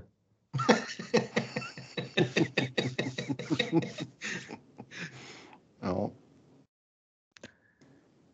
Men alltså, det är inte, det gillar man ju ändå. Ja, det är inte överdrivet många amerikanska målvakter i ligan. Ändå. Ja, vadå? Det, det är väl, jo. Mm. Mm. Eller? Två Kvalitet av dem. Eh, Topp fem kanske är lite överdrivet. Men definitivt topp tio är amerikaner. Det är fascinerande att USA alltid haft bättre matutbud än Kanada. Eller alltid ska man inte säga. Alltid. 02 hade de ju Rob, Brodeur och sådär. Men eh, även om Brodeur Ja, kanske var så bra egentligen. Men, eh, men ja, det kommer man ihåg var en grej liksom inför turneringen 2010 och 2014 att eh, USAs liksom någon som var utanför USAs trupp skulle vara etta i Kanadas mål i princip. Nej, jag kommer inte ihåg. Ja, men... Ja, eh, 2010 hade väl inte Carey Price breakat så ju. Det var ju 2014 Halak som så breakade han- i slutspelet där. 2014 breakade han under säsong Mm. och liksom ja, det blir väl han. Eh, men på pappret var ju typ så här Corey Schneider och sånt där i, i USA otroligt mycket bättre. Mm. Ja, hade han med Miller, Quick. Hade han breakat 10? Ja, han vann ju 11-12. Men 10, eh, jag menar framförallt, framförallt 20, eh, 2014 OS. Mm. Mm. Ja, men eh, ja, ska vi bara ta någon då som trea? Thatcher Demko. Nej, jag tycker det är ännu mer rimligt att ta Spencer Knight. Det är han som är eh, den stora The framtiden. Knight jag ser Shining. Armor. Ja. Och eh, plocka ut Jack Campbell är ju bara trams. Det, det är ju solklart att det kommer vara antingen Hellerback eller Gibson som, som startar. Och Korrekt. eh, trean kommer ju inte spela och kommer han behöva spela så kommer Spencer Knight lösa det tillräckligt bra. Ja. Eh, åtta backar då. Måste vi förhålla oss till deras bruttotrupp? Den är väl inte känd. Det enda, det enda Ja, måste vi förhålla oss till att de redan har tagit ut Seth Jones? Jaha, ja, de tre som är kända behöver man väl förhålla sig till. Ja, vilka var det nu igen? Kane, Jones och... Ingen aning. Hellerback kanske? Eller var det någon forward? Skitsamma, det var ju Jones som sticker ut. Annars är det ju någon som är given på riktigt. Mm. Matthews var det väl, tror jag. Matthews borde det Ja, det borde det vara. Ja. Yes. Eh, då är högersidan Mm. Fox, Mm. McAvoy, Mm. Jones Mm. och John Carlson. Ja. Det är ju godkänt. Oh ja. Det är väl till Femma bra. är kanske Jeff Petrie. Om vi snackar högerbackar. liksom. Ah, Alltså han är väl med i snacket. Fan i helvete. Hatar du Jeff Petrie eller vadå? Nej, jag har eh, Tampa Flyers som kommit igång. Jaha. Var det jag skulle säga någonting om att inspelningen inte hade funkat. Här. Ja, klassiker. Det hände ju Robin, mig igår. Robin åker på den bajsmackan två dagar på raken. Ja. Ja. Jag åkte till Norrköping och kollade på Djurgården, kommer hem så där efter midnatt, ska spela i matchpodd, vänta på en kille som inte dyker upp för att han har somnat. Eh, så att vi kör vid och halv, halvtimme in i den så är det så här. Eh, jag har inte tryckt på räck. Det känns ju så fånigt att snacka om igen om saker man precis har snackat om. Det är ju lite, lite i riskzonen idag också. För när jag tryckte på rec första gången så gick det inte igång. Nej, det var ju tur att jag var med på noterna där. En spoiler alert, om ni lyssnar på det här, då har det ju funkat. Ja. Alltså, det- detta, detta är vårt första försök. Ja. Eh, Men ja. Men jag tycker den högersidan du sa, de fyra första där, det, det Ja. känns bra. Det kanske är Seth Jones som är fyra, äh, även i en liksom icke bruttotruppvärld. Jo. Men han kommer inte Vänstersidan spela då? PP. Det kan vi Nej. lugnt säga. Nej, det kommer han inte få. Vänstersidan. Ja. Queen Hughes. Ren- Varensky och Hughes är ju supersjälvklara. Jag Slavin är också supersjälvklar. att Slavin är jättesolklar också. Därefter är det nog lite mer öppet. Jag kan tänka mig att eh, Ryan Suder är nog högaktuell IRL så att säga. Kanske Mm. inte lika högaktuell hos oss. Eh, Pesci aktuell. Pesci är där. Eh, Donna. Trygg. Donna är där definitivt. Den är fin. Ja.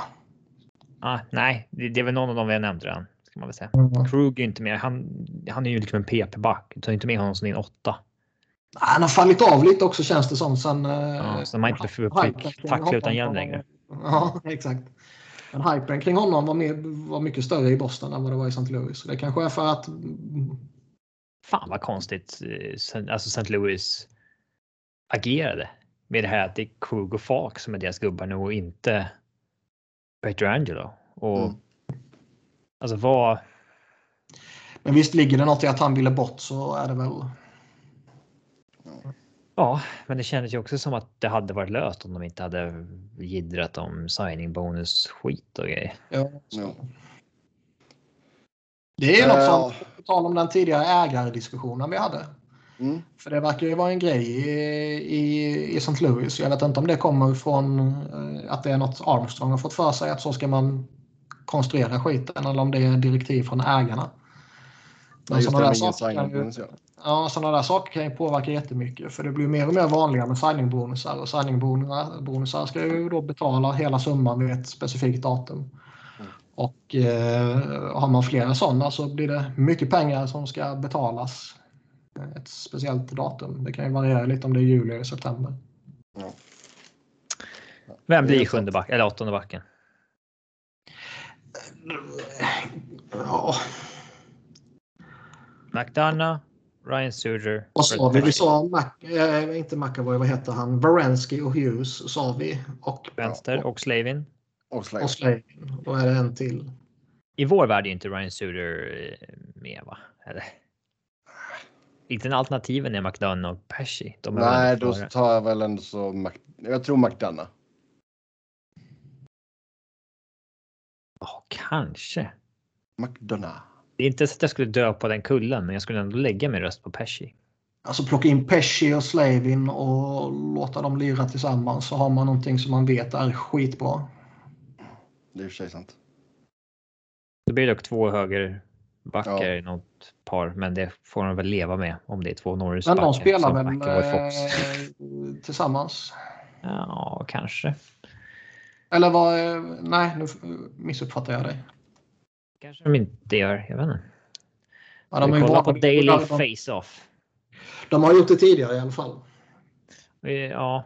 Men jag missuppfattade det då. Det var, eh, du syftade på de två andra paren. Slavin spelar ju till vänster med D'Angelo. Tony D. Ja, han är ju inte aktuell i våran trupp givetvis. Pesci spelar dock till höger ofta. Med, ja, det gör spelar med Escape. Men ja. han är ju vänsterfattad. Eller? Det är en sån här grej man, snubbe man glömmer det på, eller hur? Fan, ska man kolla det också? Nej, men de är väl var sen. Nej, Percy är ju fan högerfattad. Percy är högerfattad, ja. Ja. Ja, det är, uh, ja exakt. Slaven är vänsterfattad. Ja, exakt. Mm. Ja, då har vi en. Eh, då har vi tre leftare och fem rightare, men det får man kanske leva med. Ja, herregud. Forwards. Forwards, ja. Matthews och eh, Kane. Uh, ja, alltså man kan ju. Vi kan ju jonglera lite vilka som lirar ihop, men eh, först, det, det är väl typ, vi kan ju ta ut sex tokgivna forwards på en gång. Ja. Matthews, Kane, Kachuk, uh, Johnny Gaudreau, The Brinket, Kyle Connor. Mm. Det är dock bara en center där.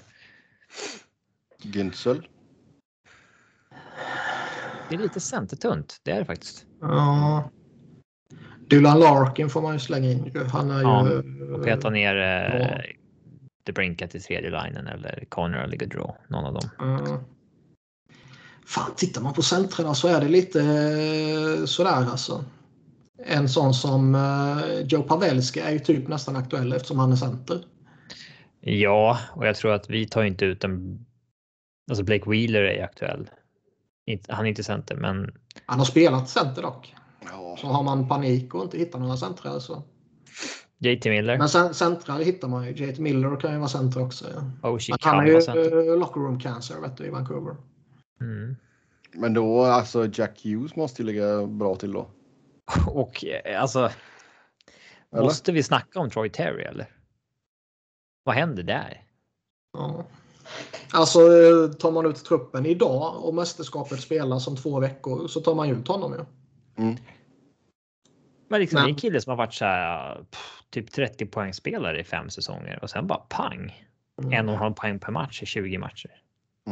Han var ju lite hypad när han kom fram sådär. Han Oh, hade väl något JVM där han öste in om det var mål eller om det var man gjorde en massa straffmål eller vad fan det var.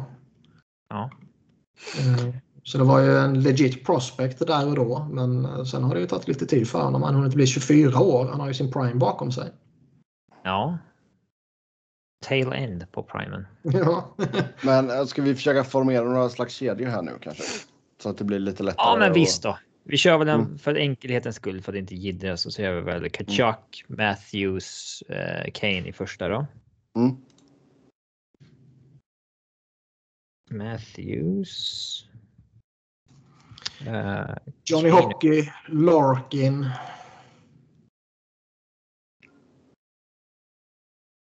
Och DeBrincat kanske? Dvärgkedjan. Ja. Ja. Kör för fan. Jag gillar, det blir liksom lätt att vi går tillbaka till det är en freakshow liksom. Titta på kidsen här. eh, Okej, en tredje line då med Kyle Connor Mm. och. Vem blir tredje center? Är det JT Miller? Är det Jake Güntzel? Günzel lär väl inte spela center va? Han kan ju, men det är alltså det är det som är. Åh, Ryan Hartman har väl lirat center. Ja, fast han är inte inne i någon OS-trupp. Vincent Trocek. Nej, Fan osäker Ja. på center han spelar också. Vi tar väl ut Trevor Seagrass, men jag är USA där. ja, kommer han med? Kanske inte som eh, redan här, men eh, när vi börjar plocka Redan lite... här? såna- Det är ju typ fyra platser kvar. Men ja. Ja, det är det kanske inte. Men... Connor, alltså det är ju JT Miller som är tredje center. Ja. Eller Jack Hughes. Ja. Men Jag tycker Nej. att Jack Hughes är liksom där än. Eller? Nej. Ja, men Niklas säg J- de mest av oss. Eftersom han gillar Ja. New Jersey. Ja, exakt. Jersey. Mm. Ehm, ja, men säg JT Miller som tredje center då. Med, vad sa vi? Vem då? JT Miller som tredje center. Ja. Med- så säg Jack. Nej. McConnor sa vi och så sa vi ingen till höger va? nej, det har vi inte sagt någon, men det finns ju Brady Kachuk. Det finns Alltså, Pacioretty. Ja, jag tänkte säga, vi ska nog inte glömma Max- Pacioretty. Nej. En sån som Chris Kreider som har pissat in mål. Lär ju bli uttagen av USA. Blir han det av oss? Vi får se. Leffe lär ju bli uttagen av USA. Ja, det lär han bli. Men det lär han ju. är han det av oss? Nja, tveksamt va? Connor, JT Miller och vem då?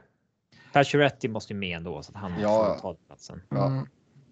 Hur, hur ser man på en sån som JVR som spelmässigt har varit... Eh, Inte ens nästan med i diskussionen. ja, Jag får klippa bort. Alltså, då, Jag kommer inte sitta här och, och argumentera för honom, men vi vet ju alla tre att han är ju på USAs lista. Om ja, detsamma är ju Blake Wheeler, Pavelski, Yoshi och så vidare. Men USA Hockey är väl den liksom ledningen som man har minst förtroende för också. Typ. Mm. Ehm, Fjärde center Hughes, Hughes, eller? Man vill väl ha lite brunkig fjärde linjen då. Okej. Det kan vi väl anamma med eh, Ja. Brady Kachuk och Chris Och, eh, Kevin Hayes. Beroende på hur hans fysiska status är eh, i en centertung. eh, Det är Pavelski fjärde center. Det hade varit coolt. Young Joe Pavelski liksom. Ja. Brock Nelson.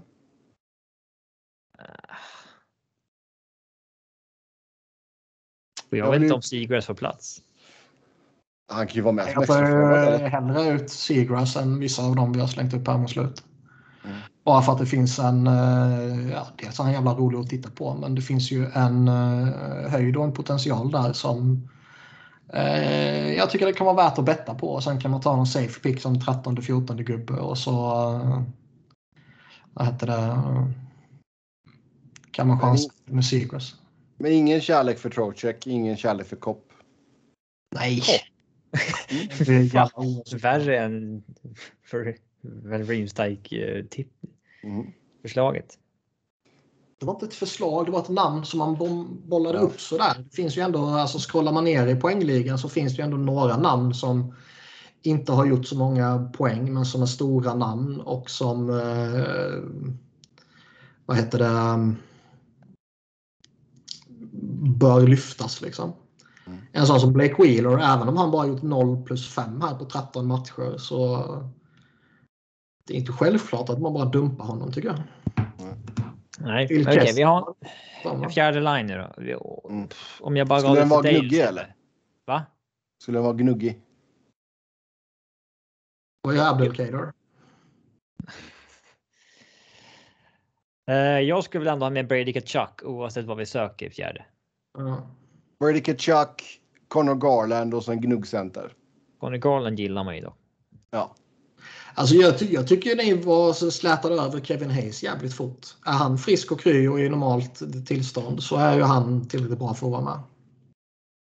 Då är han ju en duktig center. Är han en bra fjärdecenter? Är han bättre än Andrew Kopp? Jag tar hellre Hayes än Kopp. Ja, det är klart man gör. Ja. Eh, men.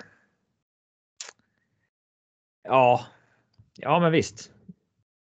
Ta Kevin Hayes då. Så Kevin Hayes med Brady Kachuk och Connor Garland. Kusiner. Kevin Hayes är typ kusin med alla. Mm, det är klart. Det är någon Så, connection. Vissa delar av USA. Ja. Eh, 13 forward och 14. Vi brukar ju ta Ja. ut två så att vi tar väl ut vi, två vill ju ha, vi vill ju ha med Seagrass, eller hur? Ja, Jag tycker det är en no-brainer. Ja, då tar vi med honom och De har en chans på Hughes också. jag tror nog att de gör det. Men Pride, det? men inte vad de gör Sebbe. Nej, men jag... Det var, lyssna på vad jag säger så gör vi det. Brock, Bo, Brock Boser har vi inte nämnt. Nej, han är inte aktuell. Han är inte aktuell alltså. Nej. Nej. Faraby. Vem är Seagrass nu? Om jag får rösta lägger jag rösten på Kreider. Ja, Mm. fine. Ja, visst. Günzel har vi för fan glömt. Nej, det har han inte gjort. Nej, vi har Connor, um, Kyle Connor, JT Miller och Pacioretty i tredje. Okej, ja. Men ja, Günzel ska med. Så bra, då har vi löst det. Det alltid blir någon vi glömmer så att vi tvingas ta den som extra forward. Ja. Günzel extra forward. Det är lite hårt kanske, men Ska jag twittra ut det amerikanska OS-laget nu så det finns på vår Twitter? Eller så är det inte avslöjat förrän i podden trams. Jag sk- skiter helt i det, men jag har inte gjort det. ja, jag tänkte säga det. Bryr mig inte. Ehm, vi fortsätter med detta nästa vecka. Då blir det la Ryssland kanske. Um, sen har vi fått en fråga här. Tror ni att NHL-spelarna faktiskt åker på OS? Det Niklas, du var ju lite inne på det. Mm, jag är lite inne på det tidigare. Det verkar ju lite sådana vibbar man får bara när man följer i största allmänhet är ju... Ah! Helvete. Alltså, jag Eh. sitter och kollar match samtidigt. Eh, nej, men vibbar man får är lite att ja, börjar det bli lite mer kaos och lite fler inställda matcher och sådär. Då tror jag det är eh, jävla farozon alltså. Och det, det är ju... Jag kommer inte ihåg om vi pratade om det förra veckan också. Men det, det verkar ju vara lite sådär lulligt exakt vad det är som gäller.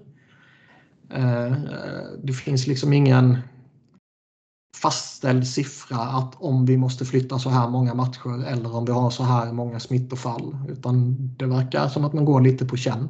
Typ. Mm. Och vi vet ju att ägarna inte vill delta i OS för det tjänar inte de några pengar på. De riskerar bara sina spelare. Eh, ligan eh, kan nog tänka sig vara där som lite marknadsföring i Kina och Asien. En, en Ja, eh, det är klart. enorm jävla marknad som är outnyttjad känns det som. Och spelarna vill vara där. Samtidigt så finns det ju tuffa karantänregler och, och sånt här om, om eh, vad heter det? Eh, Ja, hur ser covid- covid-läget ut i Peking? jag vet inte, men jag har läst någonstans att det är liksom typ tre veckors karantän om man eh, ja, testar positivt. måste det väl vara. Ja. Mm. Och eh,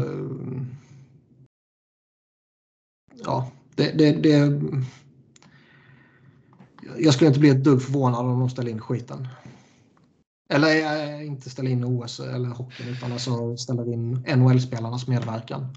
Vi kan inte komma så ni får skjuta upp. Sista datumet är någon gång i januari. Eh, det är ändå relativt kort framförhållning med tanke på att det är i mitten på februari någon gång. Ja, det är det verkligen.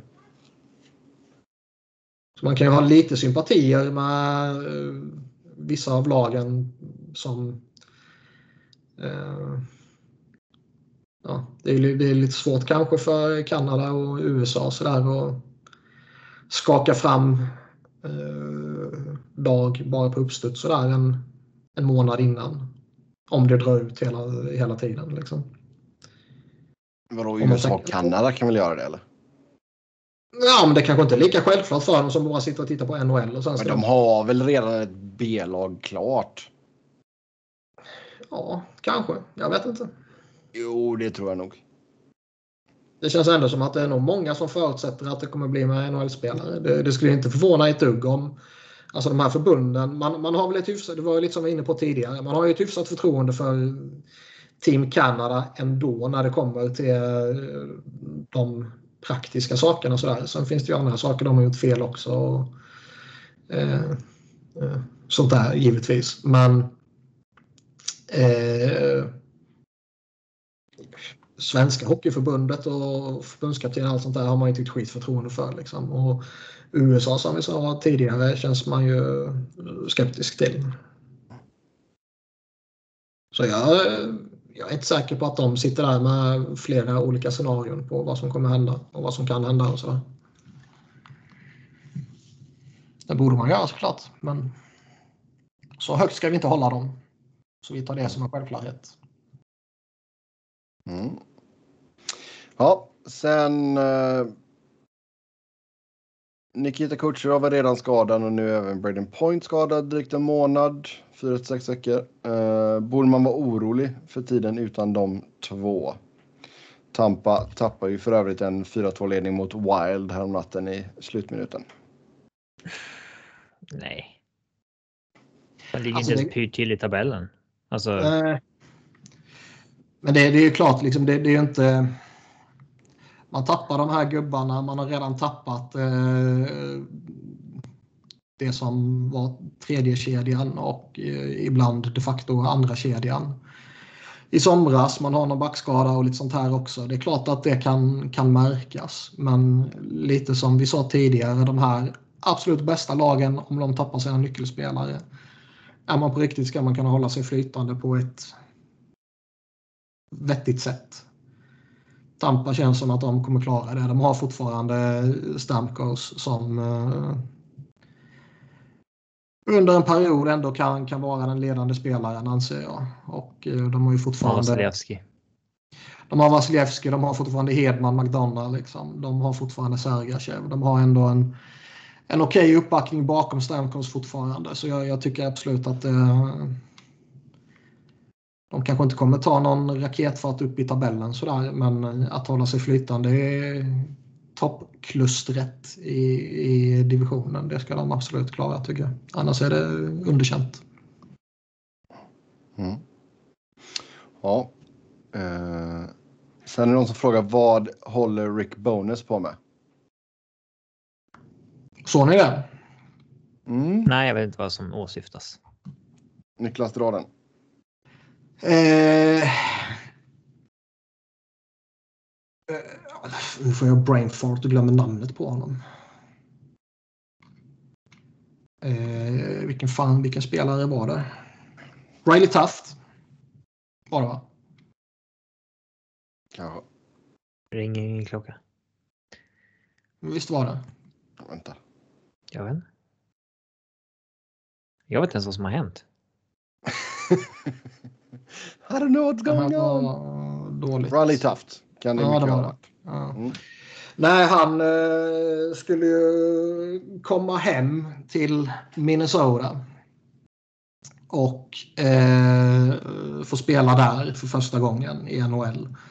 Och eh, köper en massa biljetter till släkt och vänner och han får låna pengar av Nick Bjugstad för att eh, kunde köpa ännu fler biljetter för att hans egna pengar tog slut. Hur du kan göra ja, Han brände, ja, men han brände hela call-up-checken. Liksom. Ja, men vad fan har man inte mer pengar liksom, som NHL? Ja. Eller som professionell hockeyspelare. Liksom. Jag vet inte exakt vad han... Se, vad tjänar han i AHL? Niklas ner på medelklassen. han, han tjänar 70 000 eh, i AHL. Ja, man borde kunna köpa några jävla biljetter. Men skitsamma. Mm. Eh, men sen så eh, kommer det då rapporter om att han blev petad en timme innan matchen efter att ha spenderat alla de här pengarna. Då. Och eh, det är ju lite av ett dick move. Han, eh, ja, rimligtvis känner ju alla till allt det där. Han har själv gått ut och pratat om hur häftigt det skulle vara och han har varit vid någon hälsat på några eh, sjukhus där han tidigare fått behandling för sin diabetes och allt vad det var. Liksom. Och sen så eh, när Rick eh, Bonus blir konfronterad med det här så typ viftar han undan det lite och skrattar lite. Att, Nej, men det, han fick beskedet mycket tidigare. Han hade flera timmar på sig att avboka biljetterna. Typ, liksom. och, vet, det här var en stor match för honom. Det kanske var en lite för stor match för honom och så därför beslöt vi att peta honom. Typ massa sådana här konstiga saker. Och så står han och småskrattar lite på presskonferensen åt typ. Det var lite det, det, är ju lite Babcock-vibbar sådär. Alltså grejen var att han kan ju bara vara petad av sportsliga skäl. Det är ju fine. Men det känns ju som att NHL-klubbar, ibland kan de göra sånt här bara för att liksom okay. Bara för att trycka ner en ung spelare för att han inte ska tro att han är något typ. Eh, och då. Han, han kommenterade också bonus att de hade tydligen en eller två spelare som var lite sådär eh, frågetecken och eh, när de bedömdes vara speldugliga så sa Bonus att eh, ja, då har vi inget alternativ utöver att spela dem. Typ. Jag hade inget att välja på. Jag blev tillsagd att de var spelklara och då ja, var jag tvungen att lyda. Typ. Man bara, va? Du är huvudcoach, du kan spela vem fan du vill. NHL-coacherna verkar inte riktigt anamma det här uh, Mourinho-tänket att få spelarna att vilja gå i krig för dig sen. Nej. NHL-coacherna är lite mer det jag som bestämmer. Jag vill visa att jag har the authority. Mm. Och det går emot mycket ledarskapsforskning. Mm. Mm. Men det, det, är ju som sagt det är jävla dick move av bonus tycker jag. Och eh, spela han eller spela eh, vilken fan var det de satte in och pratade om istället. Det var den här jävla, eh, vad heter han, finländaren, Kiveranta. Mm. Det är skitsamma. Jaha. Det är ju en sak, okej okay, nu står vi här och väljer mellan Jamie Benn eller Riley Tuft. Vem fan ska vi lira? Det är klart man sätter in Jamie Benn liksom. Men, ja, det var... Eh, jag tror det är sådana här saker som kan få en coach att tappa omklädningsrummet och tappa förtroendet och få spelartruppen att eh, vända sig mot sig. Det, det, är ingen maktdemonstration utan det är sätt som man tappar förtroende på, anser jag och tror jag. Mm. Ja. Eh, sen det här är ju en svår en, men vilka NHL-organisationer anser ni har de bästa scoutingnätverken respektive det sämsta? Till exempel Detroit går ju sällan bort sig och Tampa är duktiga på att förvalta sena draftval och få dem att bli NHLers. Det är oerhört svårt att veta vilka som bara är bra på att scouta och vilka mm. som är bra på att scouta men sjukt dåliga på development. Och vilka som och bara har en jävla tur. Ja, eh, det finns ju garanterat pix som bara är råtur. Eh, och. Jag menar. Oh, jag vet inte, alltså. Anaheim var ett lag som vi ansåg eh, scoutade väldigt bra i många år, men nu är inte så uppdaterad på vad de har plockat senaste liksom två åren som man inte. Vilka sa du? Anaheim.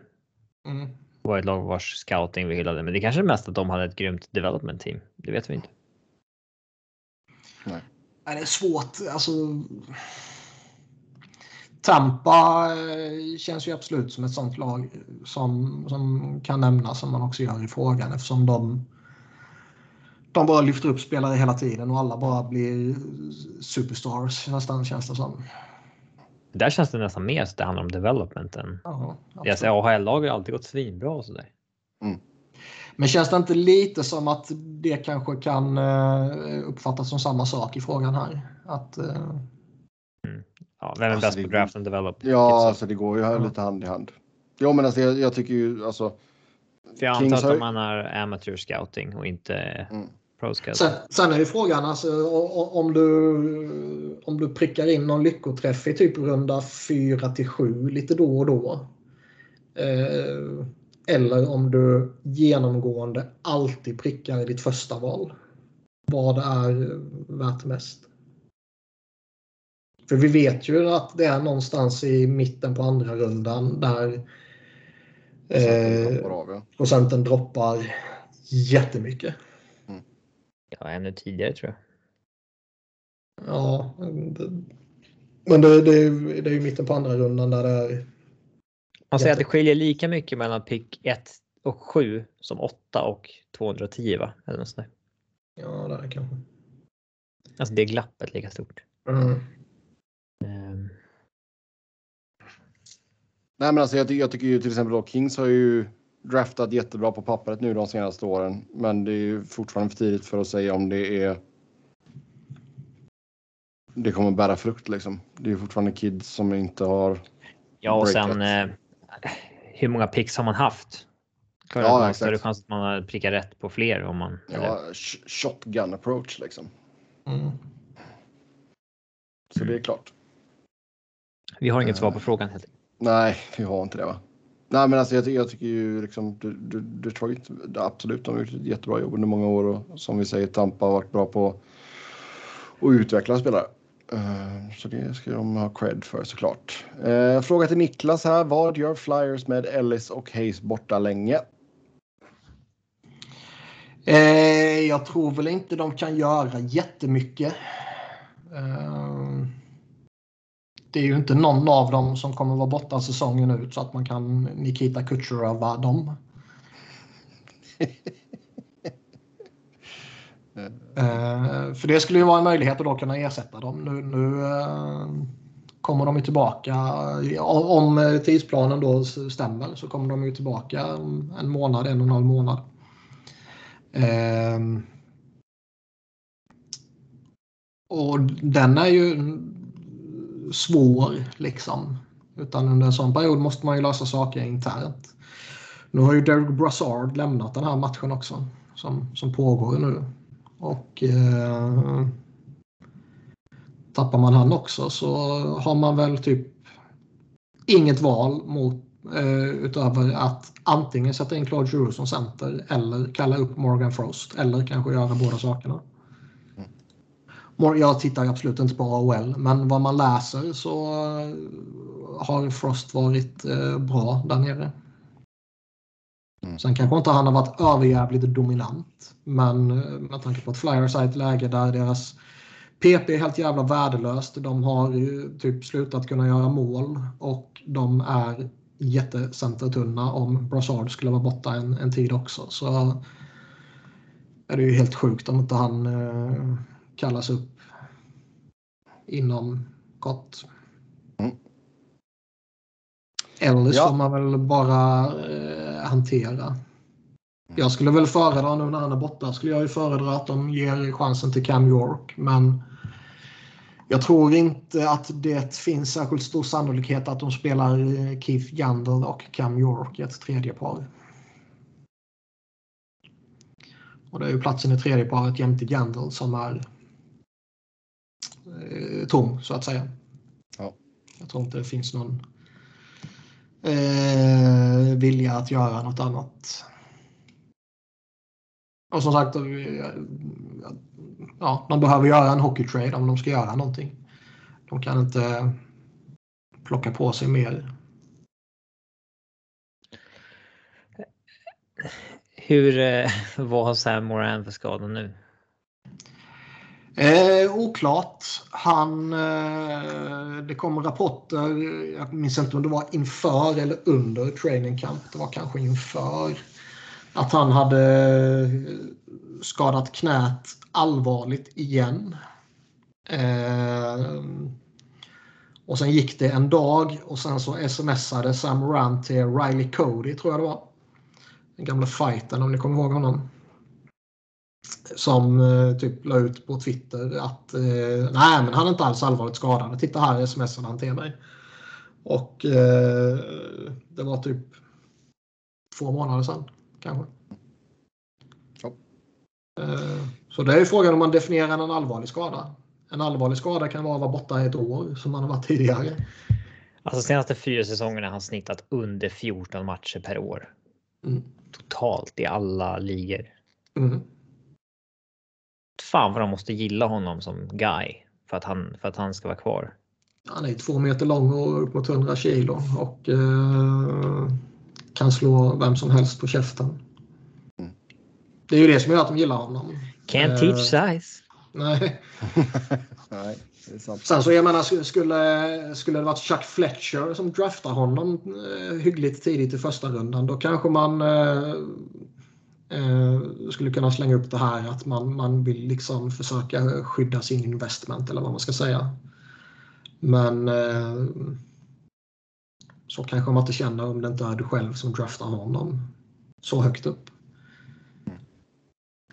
Sen tycker jag ju fortfarande att när, när han väl har varit frisk så tycker jag han har visat att han är alldeles duglig som typ sjätte, sjunde back.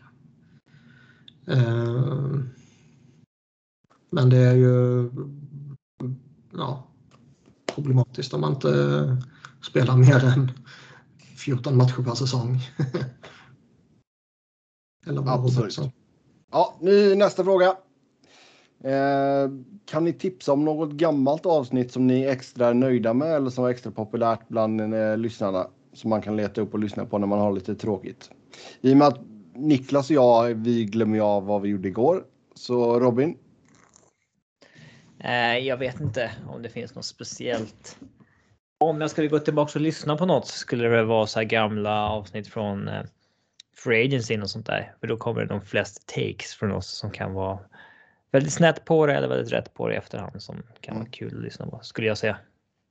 om man inte lyssnar på Maratonpodden så lyssna på den. Vi gjorde ju, kommer ni ihåg det? När, Uppesittarkvällen. Mm, jag kommer inte ihåg om den var bra. Jag var inte med. Nej, men den var ju lång. Nej, jag tror inte det. Jag tror den var relativt kort Ja, var den inte det? med jag har gjort mot slutet. Fyra timmar kanske? Jaha, okej. Det är ju ingenting. Nej, ingenting. Men kom ni ihåg att vi var så svältfödda på stora trades under en period att vi slängde ihop ett extra avsnitt när Winnipeg och Buffalo slängde ihop Evander Kane-traden. Nej. Ja, men den traden var ju Myers, Bogosian var med va? Uh, Myers, Bogosian var väl nyckelpjäserna. Brendan Lemieux. Eh, vi sa ju att det var den största traden som hade skett i NHL på jätte, jättelång tid. Mm. Eh, det var det ju då. Sen Och det var det, de stora. Eh, vad det var för trade. Eh, Myers, Bogosian. Det hade ju så många kom komponenter som kunde slå eh, fel. Eller fel. Alltså någon av lockout-poddarna kanske kan vara... Vad fan pratar vi om egentligen? Okej, Det var ju Evander Kane och Bogosian till Jets. Mm. Mot förstahundsval Myers, Armia, Brendan Lemieux. Eh, som var väl hu- huvudkomponenterna. Drew Stafford var med i dealen också. Men det var ju mycket som... Då kunde ju Brendan Lemieux fortfarande bli Chris Kreider. Mm. Joel Armia kunde ju fortfarande bli eh, pff, Toffoli. Eh, Evander Kane hade ju liksom eh, Han var Kört ju, fast eh, Jets. Ja, han var ju en jätteintressant powerforward där och då. ja, och Bogosian Myers var ju inte två backar som folk skrattar åt som de är idag. Utan det var ju två stora högerfattade backar som skulle bara få det här miljöombytet efter att ha kört fast efter sina första år i varsina organisationer. Mm. Ja, Den hade många komponenter som kunde slå ut utav helvete. oh ja. Vi har det med, med så här i det kan vara intressant att höra det som allt som skedde där 23 var det va? Juni. Jag för mig det. Med, när Stamkos kontrakt. Vi hade Subban-traden var det va? Vi hade Taylor Hall-traden var det va? Som allting skedde på typ 20 minuter. Mm. Ja. Där satt vi nog och pratade om uh, Webber och Subban.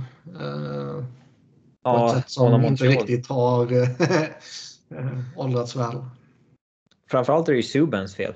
Ja. ja. Oh, ja. Man kan nog hitta ett avsnitt där jag hypar upp Vinny Cavalier som satan när Flyers signade honom. Hur taggad jag var på det. Det gick ju också bra. Mm.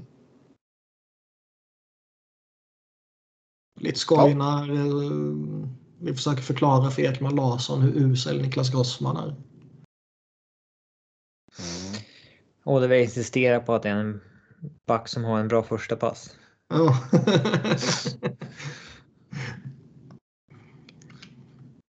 hur snäll jag var när Kings vann kupperna. Mm. Mm. Det är så jävla orimligt. Jag har inget minne överhuvudtaget att du, du ens liksom skröt på något sätt. Nej. Ni kan, ändå, ni, ni kan ändå tänka hur jävla odräglig jag kommer vara i en lång jävla tid om Flyers någon jävla gång. Mörkt att du tror att det är aktuellt ens. ja. Om den här eh, avlägsna eh, drömmen skulle besannas så förstår ni hur fullkomligt odräglig jag skulle vara mot allt och alla i väldigt lång tid framåt. Nej, värdig vinnare vet du. Ja, sådana tycker vi inte om egentligen. Får ju ha lite klass vet du. Sen sist ut för idag. Om det fanns en tv-serie, inte dokumentärer eller reality show, som utspelar sig i NHL slash hockeymiljö, vilken typ av serie skulle ni vilja att det var i så fall? Exempelvis komedi som utspelar sig på jobbet, det vill säga i omklädningsrummet, arenan, GMs kontor, alla Scrubs eller Spin City. Eller komedi som utspelar sig i hemmiljö, alla vänner eller Two and a half men.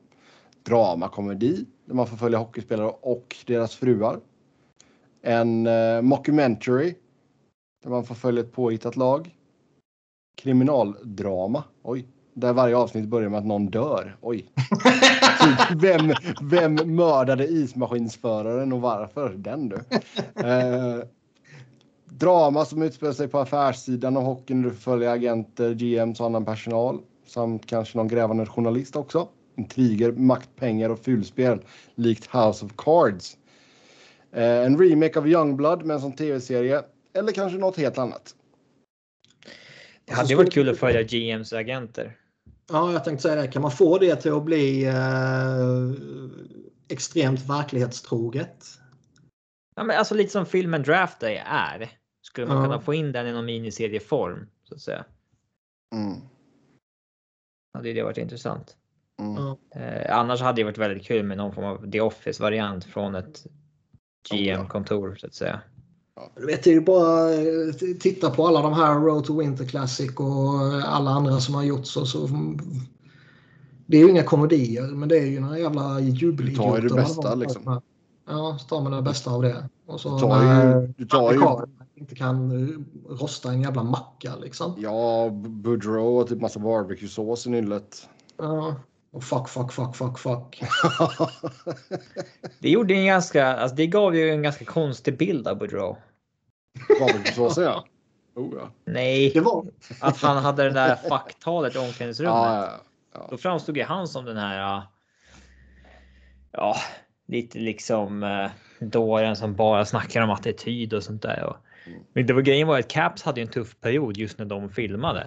Mm. Uh, Medan Pittsburgh hade en bra period. Så Disco Dan Bull som framstod ju som, alltså i serien så framstod han som en mycket skönare coach att ha att göra med än Boudreau. Ja, jag för mig jag... att, att, att, eh, Friedman och Merrick pratade om det för eh, ett par veckor sedan eller kanske ännu längre tillbaka när, när de pratade om uh, Det var väl All or Nothing då, antar jag. Okay. Eh, att det, det, är liksom vissa personer som har tagit skada av dem. Där Boudreau nämndes då till exempel. Och eh, Brysgalov nämndes när, när ja, han blev liksom Mr Universe. typ. Och att det har eh, eh, liksom satt sig i organisationerna på något sätt också. Brysgalov är ju liksom stämplad som en distraction efter det där. Konstig kille att göra med. Mm.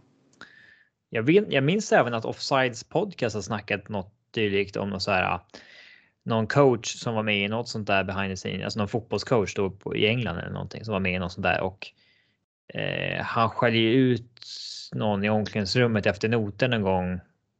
Och det liksom, det var inte han egentligen typ så här, utan det var inte hans stil, men det blev så då typ. Och det där klippet gjorde ju liksom att han för alltid typ aldrig fick något mer jobb. För att det, mm. det var liksom ute på nätet och det var, ser ju så illa ut liksom. Mm. Um, någon sån story vill jag minnas att de har snackat om. Um, Minns inte. Ja. Hockey Entourage. Jag har inte sett Entourage. Inte jag heller. Nej, okay. Jag kanske inte har åldrats jättebra den serien i och för sig. Men liksom Spin City. Ja. Det är en grym komediserie. Oh ja. Eh, den. Den viben skulle man ju kunna ha eh, mer ja, än typ, viben på ett NHL-kontor. Är, är, det NHL-kontoret eller är det ett lagskontor? Ja, Gary Batman är ju the mayor så att säga. Ja. Ja, nej, men det eller liksom något Scrubs liknande. Det har varit kul. Däremot man, man kan inte göra Gary Bettman till en rolig figur. Nej, det får ju vara en fiktiv commissioner. Ja, men ska man liksom ja. göra det som verkligheten så eh, du får plocka fram den tråkigaste jävla tv-seriekaraktären genom alla jävla tider. Det får ju vara Gary Bettman. Jo, men jag tror också att alltså, att köra en mockument mockumentary, alltså att göra liksom narr av liksom Road to Winter Classic upplägget. Det hade nog varit ganska kul också. Faktiskt. Mm. Det hade nog kunnat bli ganska roligt. Då hade man kunnat man fast... dra, dra alla de extremerna liksom. Mm. Men man fastnar nog ändå mest tycker jag för det med just som, som man var inne på med G. Vem som mördade ismaskinsföraren och varför. Ja, det skulle ju vara eh, gött att det är ett, ett lag som är eh, extremt olycksdrabbade och där ismaskinsföraren det avsnittet. Sen är det första centern nästa avsnitt och sen så är det eh, assisterande coach efter det. Ja. Och... CSI on Ice. Mm. Ja. ja, nej men eh, kom komedihållet skulle man ju nog eh, luta sig åt tror jag faktiskt. Eh, för min del. Porrfilm känns lite cringe dock. Ja. Det ja. fattar inte ens varför Eller... Det måste nämnas. Man hade ju kollat om det hade varit som det finns ju med liksom vänner Seinfeld parodier. Um, I porrfilm. Parodier.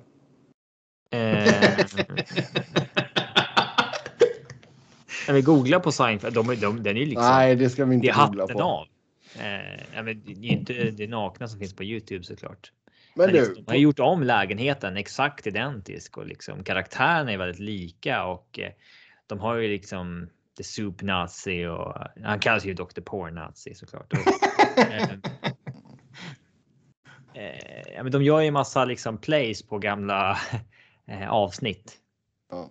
Eh. Nu har eh, de släppt. Hur, hur gör de The Contest? Vadå? The Contest? Ja, det nämns väl på något sätt. Det borde man nästan eh, undersöka hur porrversionen av det ser ut. Ja. ja det får du göra till nästa avsnitt Sebbe. Ja, Youtube det. det Niklas, du är i alla fall intresserad. Eh, men. Eh, det är Sebbe också. Han vågar Det kanske lite så här i tiden med liksom Pride HBTQ om det liksom kommer liksom NHL porrfilm då med bara män så att säga. um, Bryt isen. Kanada har släppt sina OS-tröjor här också. Sebbe försöker ta in oss på något helt ointressant. ja, kommer inte nappa. Jo, nappa på den nu. Spontana känslan är att de är inte jättesnygga. Kan jag säga. spontant känslan de är röda och har ett löv som vanligt. Vad, vad fan ska Ja, ah, de har gjort någon ny design på löven. Var det björklöv istället eller? Uh, vänta, ja, ni får en uh, ah, jag ser länk här. Ja, du ser den. Bra. Svarta var rätt cool ändå. Mm. Sen vet jag inte vad det är för, liksom, på den svarta där, det är något gojs uppe på axlarna där. Jag vet inte, det ser konstigt ut. Nej, jag gillar inte dem. Jag gillar inte. De var bättre än New Jerseys i alla fall. De har inte tryckt eh, ordet Jersey. ja, det är sant. Yes, med det tar vi och säger tack och adjö för den här gången. Som vanligt kan ni köta hockey med oss via Twitter. Mig hittar ni på Norden, Niklas på Niklas Wiberg, Niklas med C, Wiberg med enkel V, Robin på R underscore Fredriksson, podden på SV Fans NHL-podd, podd med ett D. Tills nästa gång, ha det gött. Hej!